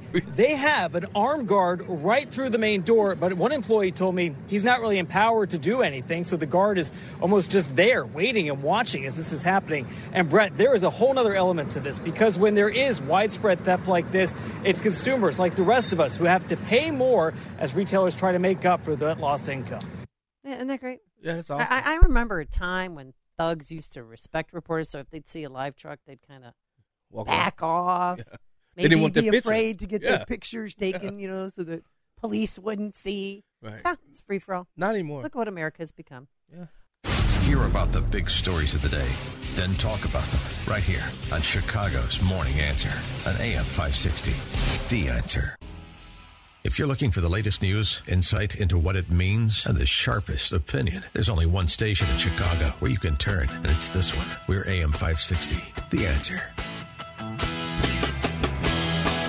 312 642 5600 is our turnkey.pro answer line. 64636. Type in DA, then a quick comment. And of course, we're talking about Israel all morning long. We have a lot of action on our text line. Did you have our text line fired up over there? By any chance on your side? Yeah, right here. Because I can, mine is so far away, and I Granny can't see that Well, see, well. I, um, see, wait, that's what I gotta do. Look at me, Amy. oh, I know we're I putting gotta on- we're, we're old. Uh, it says one of one says apparently the armed guard is there to keep the looters safe. I can't wait until I see all the Israeli flags in people's. That's in So people's yeah, I can't wait to see all the Israeli flags in people's You won't. yards, on their cars, on Facebook profile pics, just like they did with Ukraine. Chicago's too much of a commie state for that to happen. Do you think that's going to Yeah, happen? no, I mean, in certain certain areas, yeah, Niles, Skokie area, um, ha- in the heart of Chicago, in the north, the south, and the east side, as west side. No, I don't see that happening. 312 642 5600 turnkey.pro answer line and any reaction to the Consul General of Israel, the interview we did with him when I, you know, I like that he said that some people fought back. Some Mhm. families were armed Yeah. and they shot to death the Hamas intruders. Yeah, America get armed too. Amy. And here's one mom who has her 12 year old son and 16 year old son have both been kidnapped. I want you to know they're just normal teenagers. You know, they just love what normal teenagers love do. They fight constantly between them. Uh, they can drive me mad, and I love them to bits. And I miss them. And I want them home, where they should be, in their beds. This is where children should be in their home, in their beds, living their lives. And I'm asking every mother in the world to think of her children and help me make the effort to release those people and my children. I mean, I, I don't know about you, but I had a hard time sleeping last night. I kept waking up, checking Twitter, saw that interview, Mm. prayed, Yeah. tried to fall back asleep again, got up a little bit later, got on my knees and prayed. I just cannot imagine what these people are going through. But I think that's what you did because you put yourself in their shoes, and you and it's, I'm a mom. I'm- Mentally, I'm, not a birthing parent. I'm Correct. a mother. And And, I can't imagine. and how that would affect you. Imagine, I mean, I, that's what I do. I've got five girls. How would that affect? How would I think if this if my girls were at this concert? Here's You one know? of the moms whose daughter was kidnapped at the concert. She was talking to me and said, Mommy, help us. We don't know what to do. And I'm on the phone with her and I'm saying, Mommy, we love you. It's okay. We're trying to find a, pla- a way to take you out of the. Room. It's just a little too much. Uh, the Israeli Defense Forces are putting a wall, a blockade around Gaza. They're going to try and cut off their electricity, even though some people have generators. They want to. You said a wall? I'm I'm sorry. A, Oh, they a work? blockade. A But, blockade. th- but that that stuff works, huh? Well, no, they and there's video on Twitter. They tore down the wall. They had a big wall in South Israel, and you could see them. They tore it down, and then troops just kept going in on their flatbeds with the big Hamas flags. Let's go to the phone lines. Dave in Fair Oaks, Indiana. You're on Chicago's Morning Answer. Hi, Amy and Sean. What's really scary is we're up against somebody who actually prays for war. They're not afraid to die. These aren't people you can reason with. And I, appreciate the alderman that came on earlier, but you can't welcome people to come in here illegally and then have that heard. It's the same thing that we're doing with the Middle East that we're doing with our southern border we're welcoming the problem when we don't force it to stop. And you guys are great, and I really enjoyed the show. And I'll let you go on this.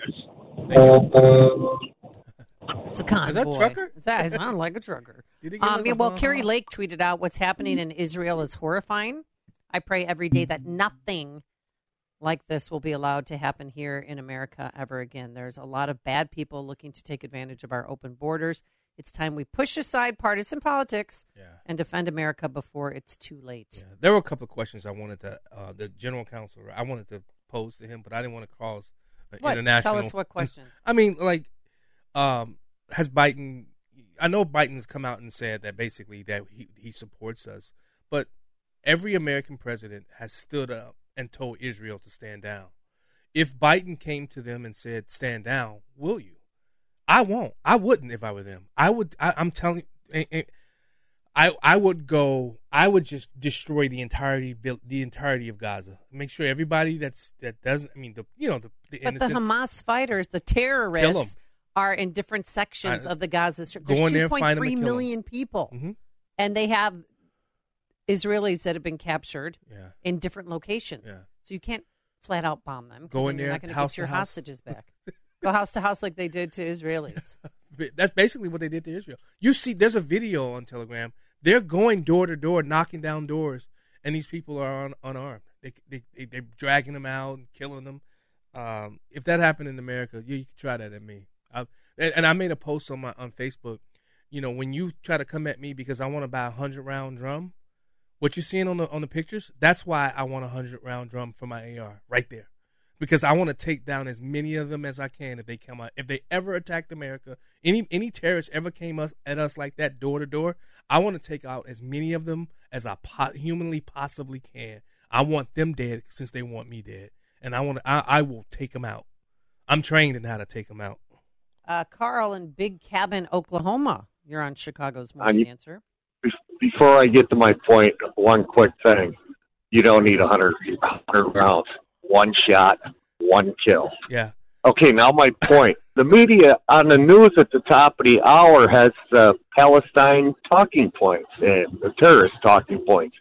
Israel attacked uh, Palestine, and how long should they wait to react? Uh, glossing over that Hamas in Palestine attacked Israel with 3,500 rockets the day before. Israel was the one retaliating. And I think personally, Israel ought to get their people out of Palestine once they get all the uh, uh, people that are Israel's mean out of the Gaza out Strip. of, There is uh, no Palestine. out of- yeah, out- Palestinians. on the Gaza Strip, what they should go in there and do is make that a training ground. Just go in there and bo- just level the whole thing, bomb the whole thing. Don't let them even come back to the Gaza Strip because that's the bed they've made. That's but it, of a knee jerk reaction because they do have hostages that are displaced or put in different parts of Gaza. Uh, Greg in Jefferson Park, you're on Chicago's Morning Answer. Hey, good morning, Amy. Hey, John, how you doing? Hey, how you doing? Hey, uh, you know what? I, I, I pretty much, you know, I'm, it's like I don't take both sides of this. I'm absolutely 100% against what happened, and I agree with John. Just obliterate them is the only way to really deal with that kind of situation. But one of the things that really just frustrates me to no end is the overwhelming majority of Jews in the United States are not liberals; they're leftists. And I, for the life of me, cannot understand that. And when are they going to change their tune on that? And and and lastly, you know what? I don't think Americans ought to be going and fighting this war. Jews in this country, you want Israel to exist and to go, you know, to kick some ass. Then get on a plane, go over there, and start kicking some. Because I don't think that uh, that our kids ought to be fighting yet another war Amen. for hundreds of billions and trillions of dollars, and it's never ever going to end. Thanks so much. You guys have a good one. Well, some of the lefties, some on the squad, like Rashida Tlaib, she uh, said that you know, she issued a statement referring to Israel as an apartheid government that created created the suffering, which led to the resistance by Hamas. Oh my. I grieve the Palestinian is- and Israeli lives lost yesterday. Notice she put Palestinians Mhm. first. And every day, I'm determined as ever to fight for a just future where everyone can live in peace, without fear, with true freedom, Oh, equal rights, and human dignity. The path to that future, blah, blah, blah. Blah. Wow. Did you did you see the report that Marjorie Taylor Greene saying that some of the weapons used were from the left behind in the, the weapons left behind in Afghanistan? Oh, I, that wouldn't surprise me at all. The incompetence. Joey T. in Palatine, you're on Chicago's Morning mor- Answer. Good morning, both of you. Morning. This is one of the best shows that I've heard in months. I I just, you guys are right on point today with everything, and and I, I got to tell you something. When you look back in history, these people have been defending their property for so many decades, and everybody over there is after them.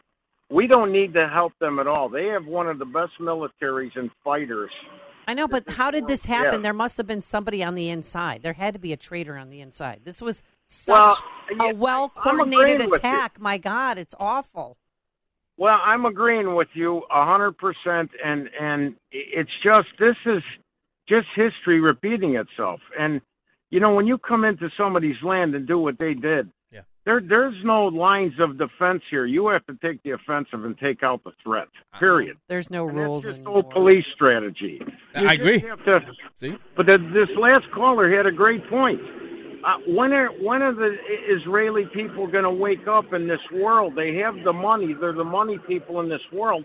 When are they going to wake up and quit supporting all this bullshit? Oh, oh well, we'll take that line. I, you know, yeah, no, no, and I, I agree. I'm surprised more Jewish Americans aren't Republicans. You're listening to Chicago's Morning Answer with Dan Proft and Amy Jacobson on AM 560. The Answer. I know this might be shocking, but the Biden administration is trying to claim two things at once. They say a border wall won't work, but yet we need to build a border wall to prevent unlawful entries. And now what's going on in Israel, people are Yeah. very curious to see. We're not vetting anybody. How many people did are on the terrorist list that have Well, are well, called that have fled? Getaways. Were- Getaways. Getaways. One, no, so, not so much the terrorist list, but 1.2 million people who've come into the across that border, southern border. 1.2 million? 1.2 million people, according to Tom. Homan, former ICE director. Okay, so he was asked about it. You, you know that that wall thing. Yeah.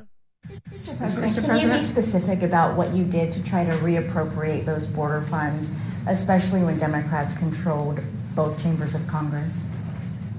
Oh, the wall thing?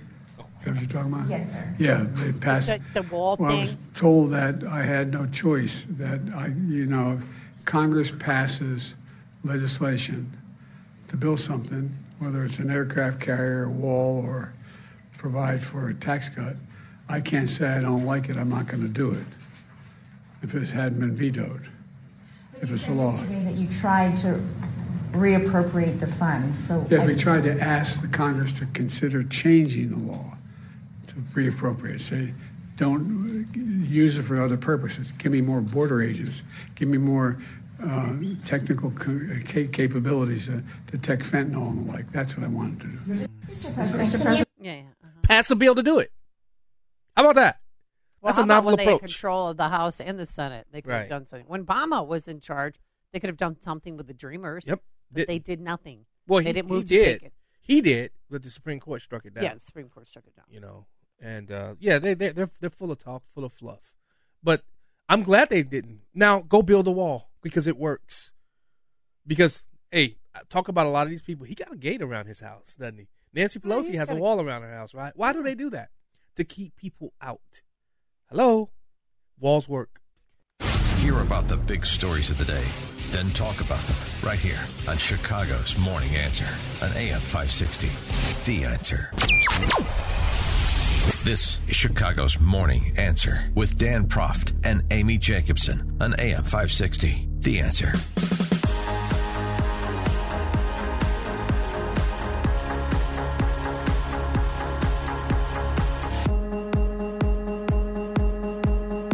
You know, with all that's going on in Israel, forgot that it was. Is it Columbus Day? Is it Indigenous People Day?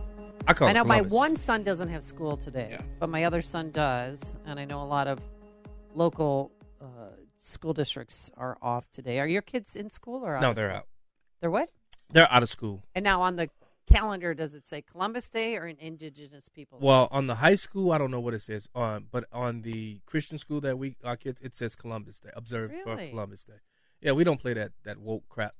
Okay. You know, Well, uh, okay. the, the revisionist history about Christopher Columbus. Did he do bad things? Yeah, but did he do what they said he did, or was there people within his his entourage that did certain some of these things? But Christopher Columbus himself was, in my opinion, a Christian hero. A Christian hero, in my opinion. All right. and, and I stand I stand on that. And the Christopher Columbus Parade is back. So let's welcome back to our program Ron Onesti, president of the Joint Civic Committee of Italian Americans, the National Italian American Sports Hall of Fame, director of Casa Italia, director of Italian American War Veterans Museum, and I am not done yet. This is a lot to put on a business card. and he's also the owner of Arcada and Des Plaines Theaters. So, how'd you get Kevin Costner to perform at the Des Plaines Theater? Because I grew up in Mount Prospect. I used to hang out there all the time. Good morning, guys. You know, uh, Kevin actually has been a friend. He uh, actually helped me reopen uh, after COVID uh, the Arcada, and then uh, when we rebuilt the Des Plaines Theater, he, I asked him, you know, we we need somebody very very high end to do that, very special. And so, uh, what other what better person than the guy who built it? And he came. So, Is he a uh, good singer? Because I didn't I didn't see any highlights of it. Can he can he hold a tune? Like- Yeah, I mean, he's a folky Western kind of guy, and you know, it's one of those things where you probably don't hear him. You're staring at him like, "Wow, is that really Kevin Costner the whole time?" So it was uh, good though. His band is Modern West, and uh, it was it was really good. You know, he uh, sang songs that he wrote while sitting in uh, mobile homes. You know, while uh, while he was waiting to, to film on set. So it's a it's a pretty interesting show. Mm-hmm. Okay, so this afternoon, tell us about the parade and wh- how long has it been gone for? Two years, three years? I can't remember. Well, it was gone for a little bit. We did return last year, and we didn't know what to expect, and it was uh, uh, met with uh, incredible crowds and incredible enthusiasm. So we're back now, bigger than ever. We've got a delegation of over 100 people from Italy, mayors and and uh, senators and uh, governors. It's really really exciting that we've uh, we're bridging that gap, and and uh, it's going to be our largest parade ever. Actually, we're going uh, to two hours this year, first time. Wow. How many float entries do you have? Uh, just under 200. Wow. Whoa, that's it's gonna a, be big. That's going to be a huge turnout. But are you concerned at all that your parade might be uh, squashed or uh, turn into something else because of what's going on in Israel? I know that uh, Palestinians had a huge march last yesterday, yesterday evening, uh, early evening into the late evening hours, and that the Israeli group is going to be protesting as well. Well, uh, you know those types of issues, guys, are always quite the concern. I mean, uh, you know, it's just a just a, a, a, shame what's going on right now, and we're uh, we're in church right now at Our Lady of Pompeii uh, to begin uh, the day with a mass, and we are going to be focusing on those uh, those victims. And um, you know, it's it's a concern, but we're we're we've got plenty of police, plenty of security. We really don't. I'm not physically concerned about anything right now. Yeah. Right. Oh no, you can go. Oh, eh, will you guys be honoring Frank Conconato? I, I I always butcher his last name when I say it because yeah, it was Coconati. Coconati, there it is. Will, you, will, will there be some honor in his and something done in his name? Because you talk about somebody that's fought for the Italian heritage. Um, day one, it was Frank. Yeah, you know, he uh, we lost uh, Frank, Mr. Coconati, and there was a, uh, a memorial for him at the uh, the site of the, the Columbus statues where they they uh, sat at Arrigo Park. So, uh, yes, this would have been a big day for him. Yeah, I, For those of us who don't know him, who is yeah. Frank Frank was he was just he was an activist. Um, he, he got into Lori Lightfoot. I think that's why she made one of the comments about the big, you know, That she has the biggest that she has the biggest. town. Yeah, Yeah, that's- that's- Well, no, that uh, that story is a little different, actually. Okay, tell us. okay, tell us then. Yeah. Well, the story actually goes. Uh, basically, what happened was uh, uh, when I had asked for the statues back um, for the parade while we negotiated at the time, and I was kind of tongue in cheek. I didn't think they would uh, consider it, and the lawyers from the Park District said, "You know what? Let me get back to you." And uh, they said, "If you sign these papers out of good faith, we'll let you take the statues for the uh, Columbus Day Parade, and you just got to give them back." So I got the statues, and uh, and I had them refurbished or and um, uh, uh, mounted on a on a uh, trailer, ready to put in the parade. And I was dealing with the park district attorneys uh, who let us have it. When she found that out, she screamed at the park district attorneys about uh, that she has a, a bigger one because she asked if they are uh, Oh. comparing theirs to the Italians. And she said, "Let me tell you something. I'm the mayor. I've got the bigger one in this town." Oh, we could say That's how it onions. went down. We could say. yeah. All right. So The the, big question now is: Where are the statues, and are they ever going to be coming back to their proper locations?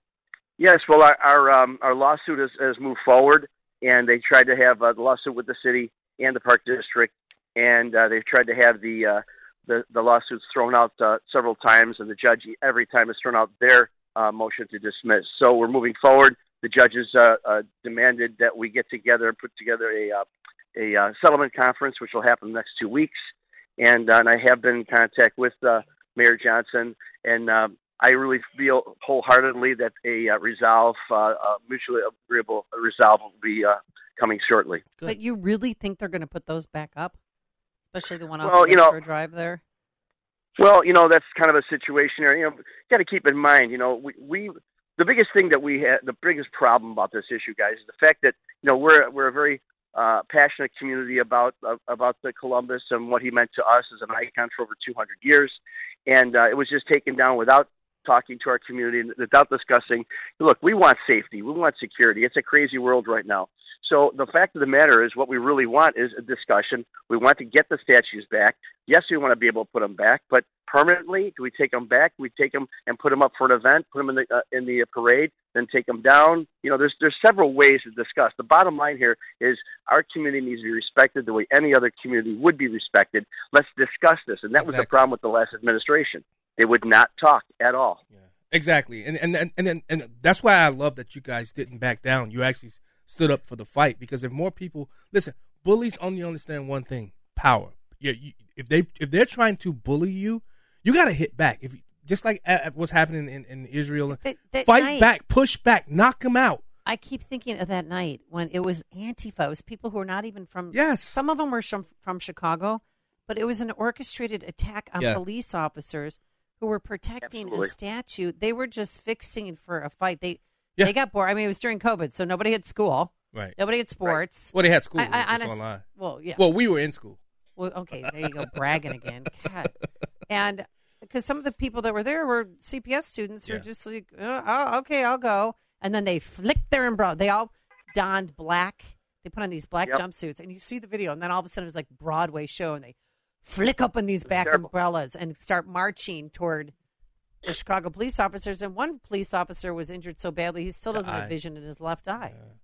Yeah, no, it's it's, it's really tragic, and that's that's that's what I'm talking about. You know, this wasn't, especially that thing that happened at Grant Park, was far from being about Columbus, the ideology, the the the, uh, the debate. Um, it was, and that's what I'm saying. So, you know, we just want a conversation. We want to get the statues back. I mean, we want the statues. They belong to our community. Our community paid for them. Our community paid for having them restored. That was my um, back in the day. Yes, Yeah. it was. And then you know, we've and the good part, and why we even have a case, is that I was able to find the original documentation, signed contracts for, with the city um, that says specifically that we they cannot do a thing without their uh, without our uh, uh, participation uh, with this. Yeah, and consent. Yeah. Ron, so I- it's it's a it's really interesting. Ron, I was gonna. That was the question. Um, who paid for this? So if you guys pay for this, what's the city telling you? You got to give them back. They belong to you.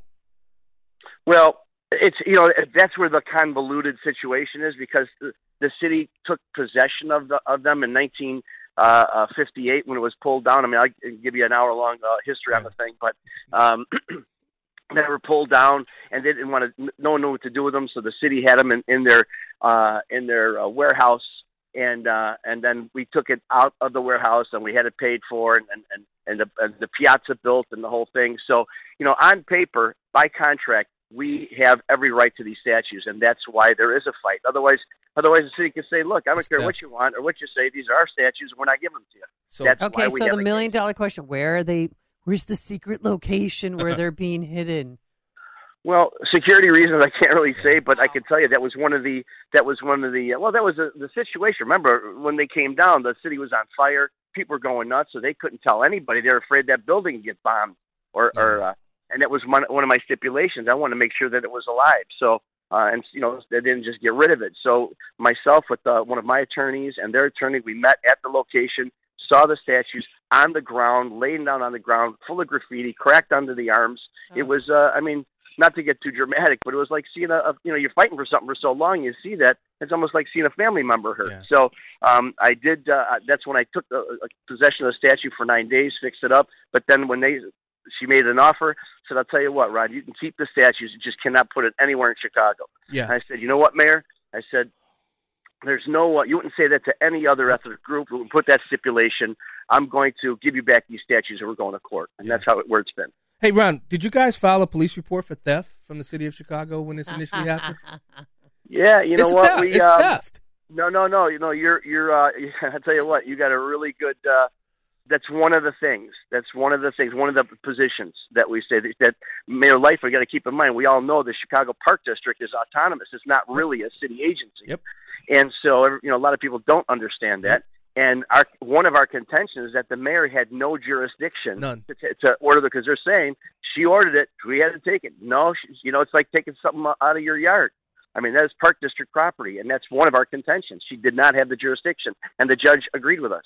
Yeah. All right, so Tony Bennett has since passed. How are you honoring him today at the Columbus Day Well, we're excited. It's a bittersweet excitement, of course. Uh, I've been uh, friends with his daughter Antonia for decades, really, and she's a wonderful young lady. And she opened for him for about 15 years. You saw her at Ravinia. You saw her on the road in New York, and San Francisco, and um, and we decided to to honor Tony Bennett. We decided to honor Dick Biondi, and um, and uh, Antonia is going to be with us today. She's been with us all weekend. Uh, she did a, uh, a concert last night, and uh, for our community and uh, it's uh, again bittersweet because I mean Tony Bennett. I mean he's he's one of the one of the great ones, of course, and uh, she'll be here. We'll be remembering Tony at the mass and at the parade. And then what about Dick Biondi? He was such a joy to work with. I remember Oh, him at you guys got to Up be the dial, yeah. and he was just he's a legend. No, you know what? He was legendary for a lot of reasons. Um, uh, he was uh, legendary in my eyes because of the guy he was. The, one of the sweetest guys I've ever met. Me being in the music business and especially specializing in all those old school rock and roll bands, I would see him on a regular basis, and he uh, um, just a sweet, wonderful uh, uh, person that uh, we definitely uh, lesser for for having him leaving us. All right, where's the parade and what time does it kick off?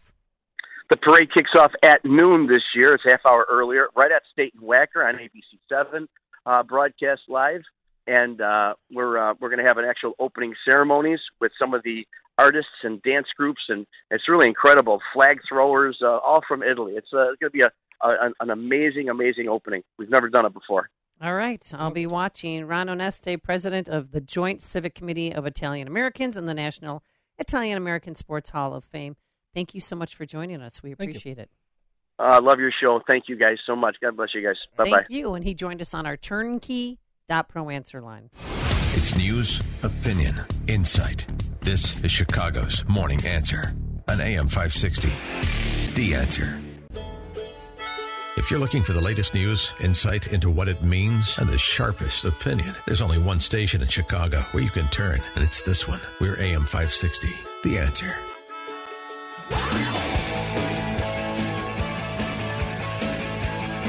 And this bumper music. All right, Chicago's Morning Answer. Amy Jacobson here. John Anthony. Hey, hey.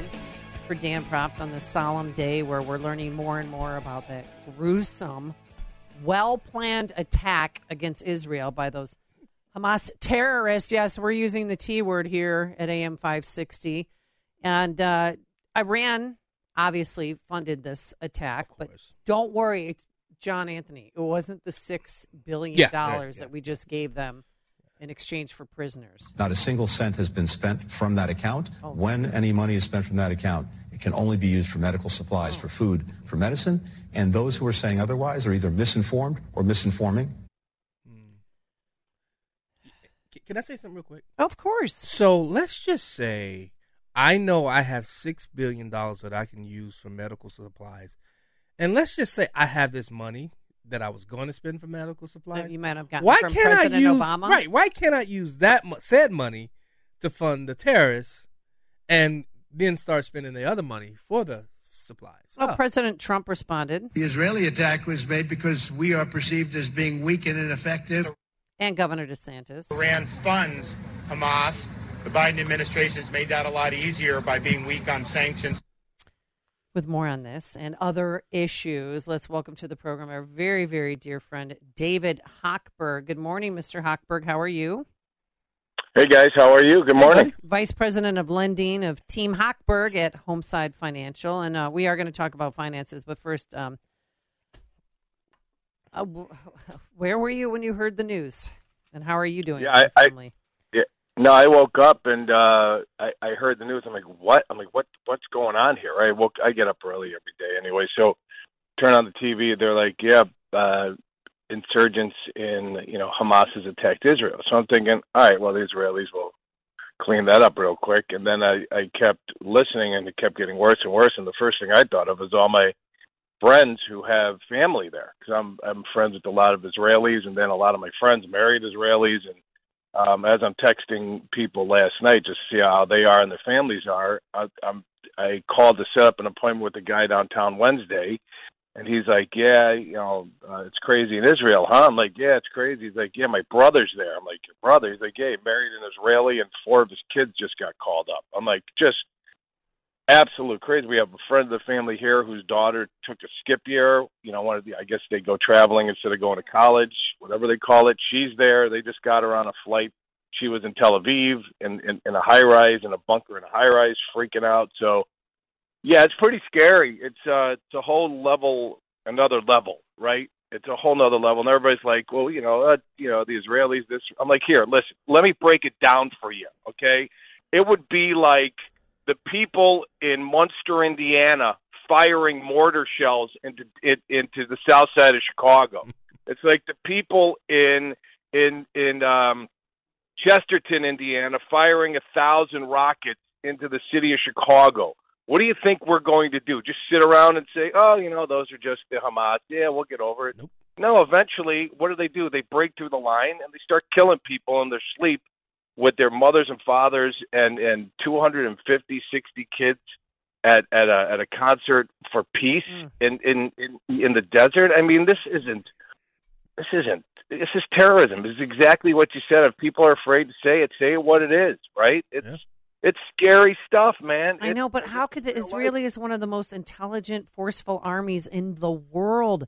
How did this happen? I'm, I'm sure you saw it when the rockets were being launched. You see people on paragliders coming in, and you see drones Mm-hmm. dropping bombs.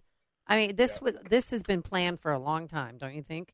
I fell asleep. Uh, well, I just heard on the on the morning uh, news this morning that they were planning it for two years.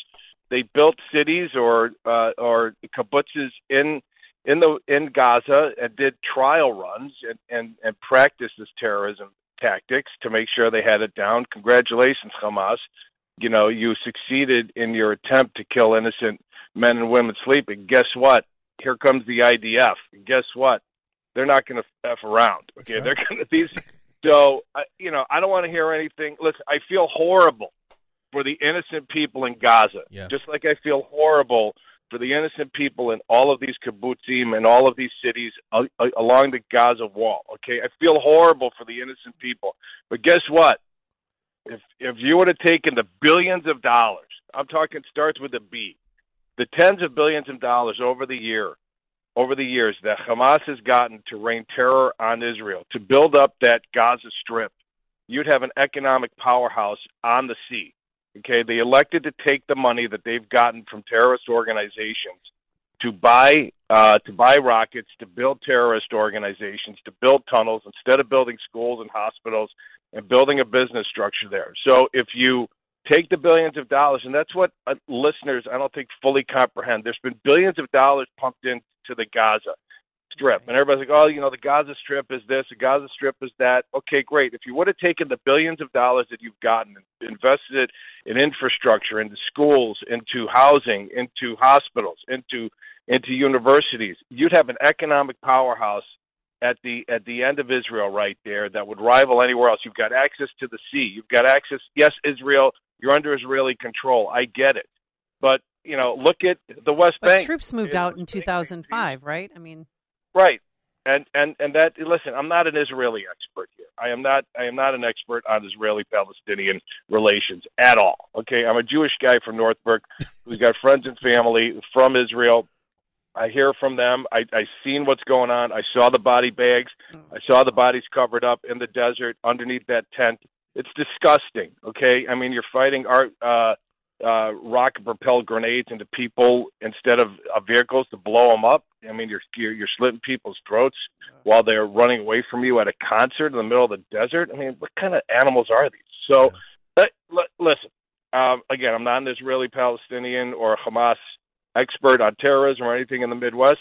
I mean, in the Mid East. I'm just telling you how I feel because you asked me, No, and I, I know the capabilities of the IDF because I have friends and family, not family, but friends and their family who are in the IDF.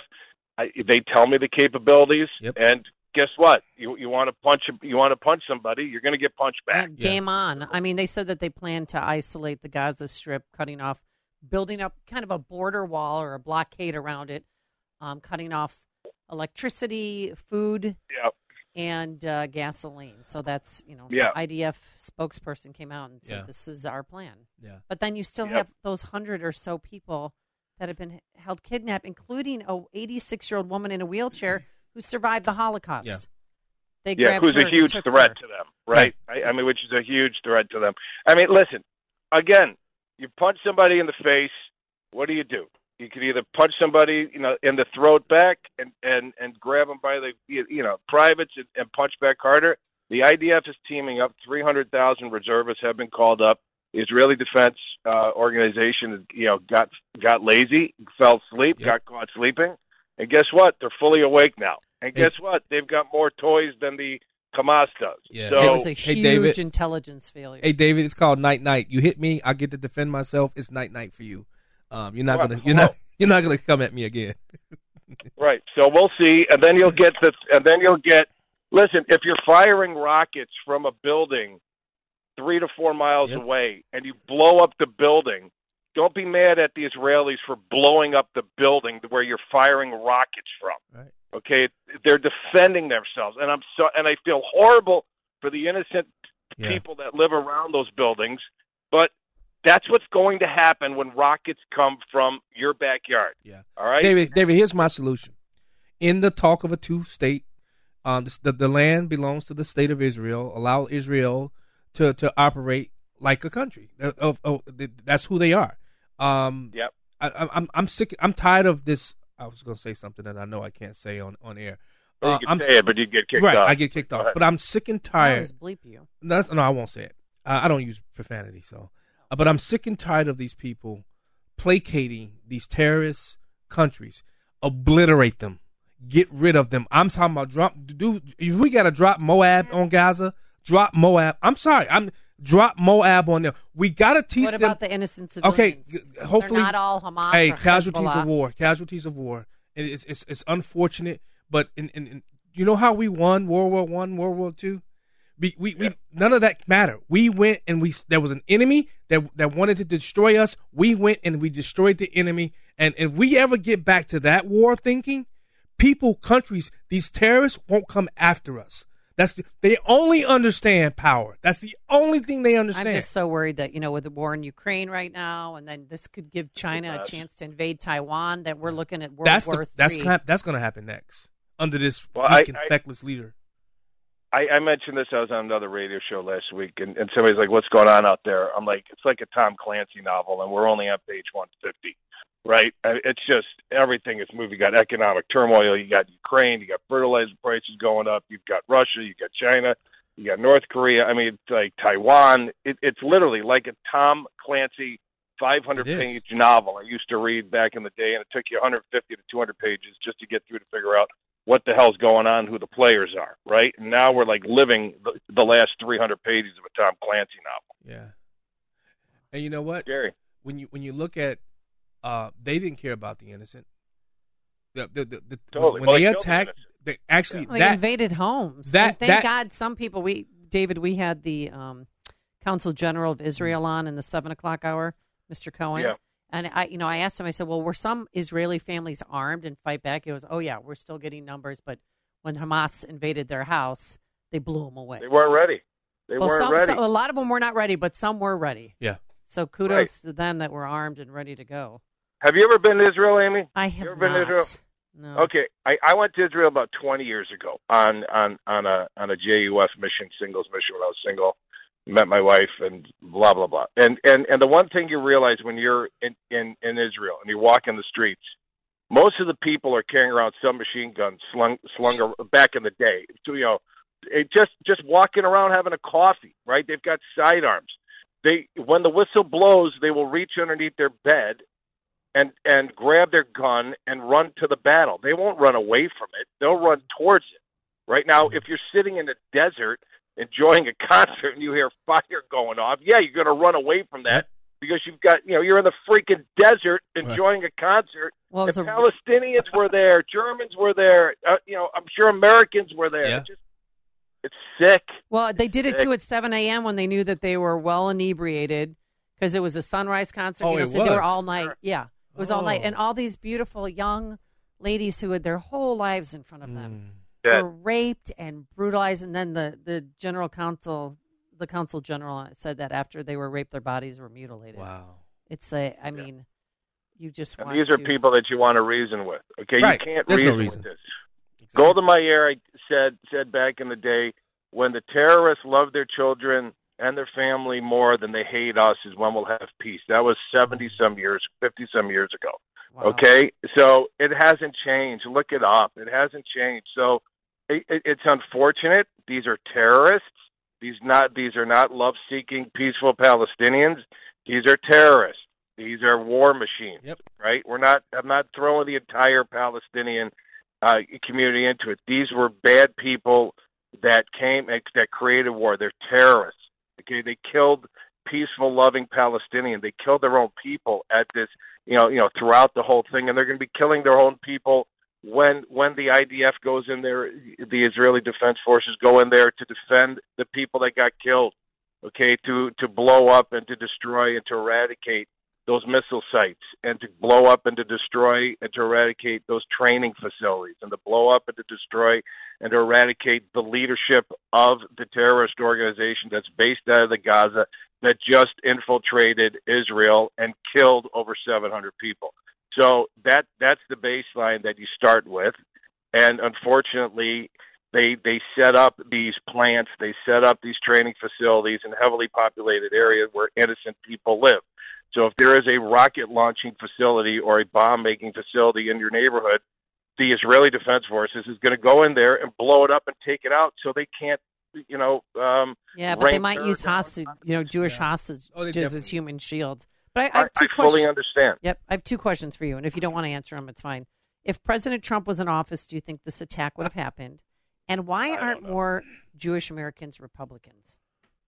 I don't. What, what do you ask me? Why we, I we want me to step on a, a landmine, pull the pin, and count to? I'm, not a, I'm, not- I'm a mortgage guy in Northbrook. You ask me about. I don't get I into won't- that. All right, that was a fair. I but can answer gave the you an question. option out. No, I give. Are you wanting to ask a question? That's I can not- answer the question. Oh. It would not have happened had Trump been in, in office, and Okay. I, I know in his in his heart of hearts, David knows that. No, no, no. Don't. I'm kidding. No conjecture on your No, part when it comes to that. All right, David, real quickly, because the reason why we wanted to have you on originally is about the mortgage business and uh, Yeah. any relief in sight. How stellar it is and the rates are so great. No, the um we're we're at 23. I got in the mortgage business August of 2000. We're at the same rates as where we were when I got in the business 23 years ago. Wow. Um, is there any hope? Yeah, Fannie Mae, Freddie Mac are finally Fannie Mae's loosening their lending guidelines. We've got programs out there at one percent to get into a home. I will. I know we're going into a break. You're up against a break, but I just want to leave you with this. I ran the numbers before my show this past Saturday. Okay, for all of the listeners who keep who are keeping who keep saying I'm going to wait for the market to calm down to get in the market and buy a home. If you said that in 19, you missed it in 20. When you said it in 20, it got stronger in 21, it got stronger in 22, and it got stronger this year even as rates go up. I ran the numbers, guys, and if you buy today at 7.5, 7.75 at at 450,000 with 20% down, you get in with $90,000, okay? And your payment's like 2670 bucks. If you wait for for a year and the rates come down to 6.25, what do you think's going to happen with all the buyers that couldn't afford at six and a half to 7.5 to 7.75? They're going to flood the market and buy homes. It's going to jack the prices of that 450 home up to to 525.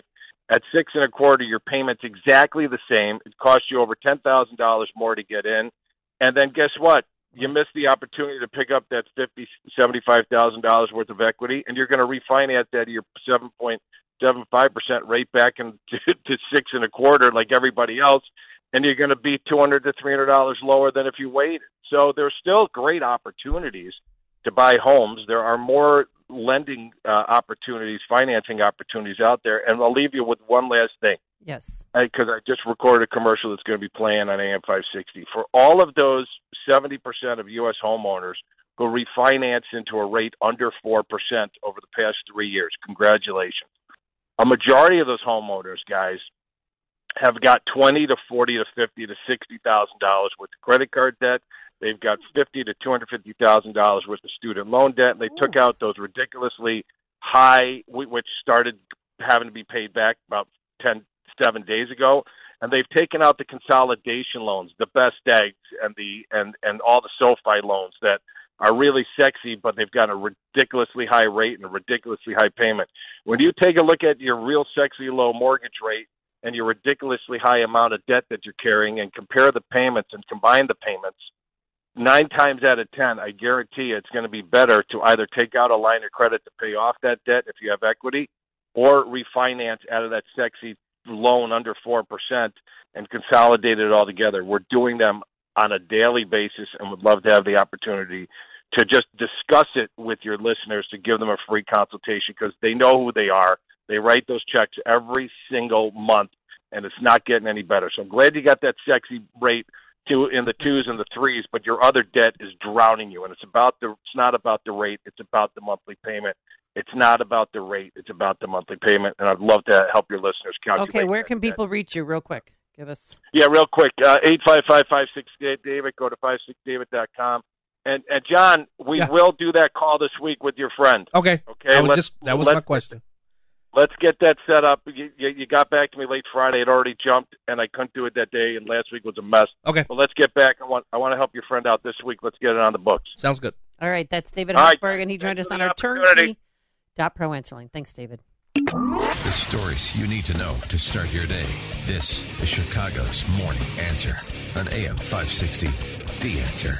Thanks for listening to Chicago's Morning Answer podcast sponsored by Signature Bank. Signature Bank takes pride in helping customers grow their business and provide unmatched banking expertise, custom financial solutions, and the industry's best technology. So whether you're a business looking for a deposit relationship or needs a ready source of financing, Signature Bank is the right bank for you. Call today at 773-467-5600 to hear how Signature Bank can help your business grow and thrive. Member FDIC, Equal Housing Lender.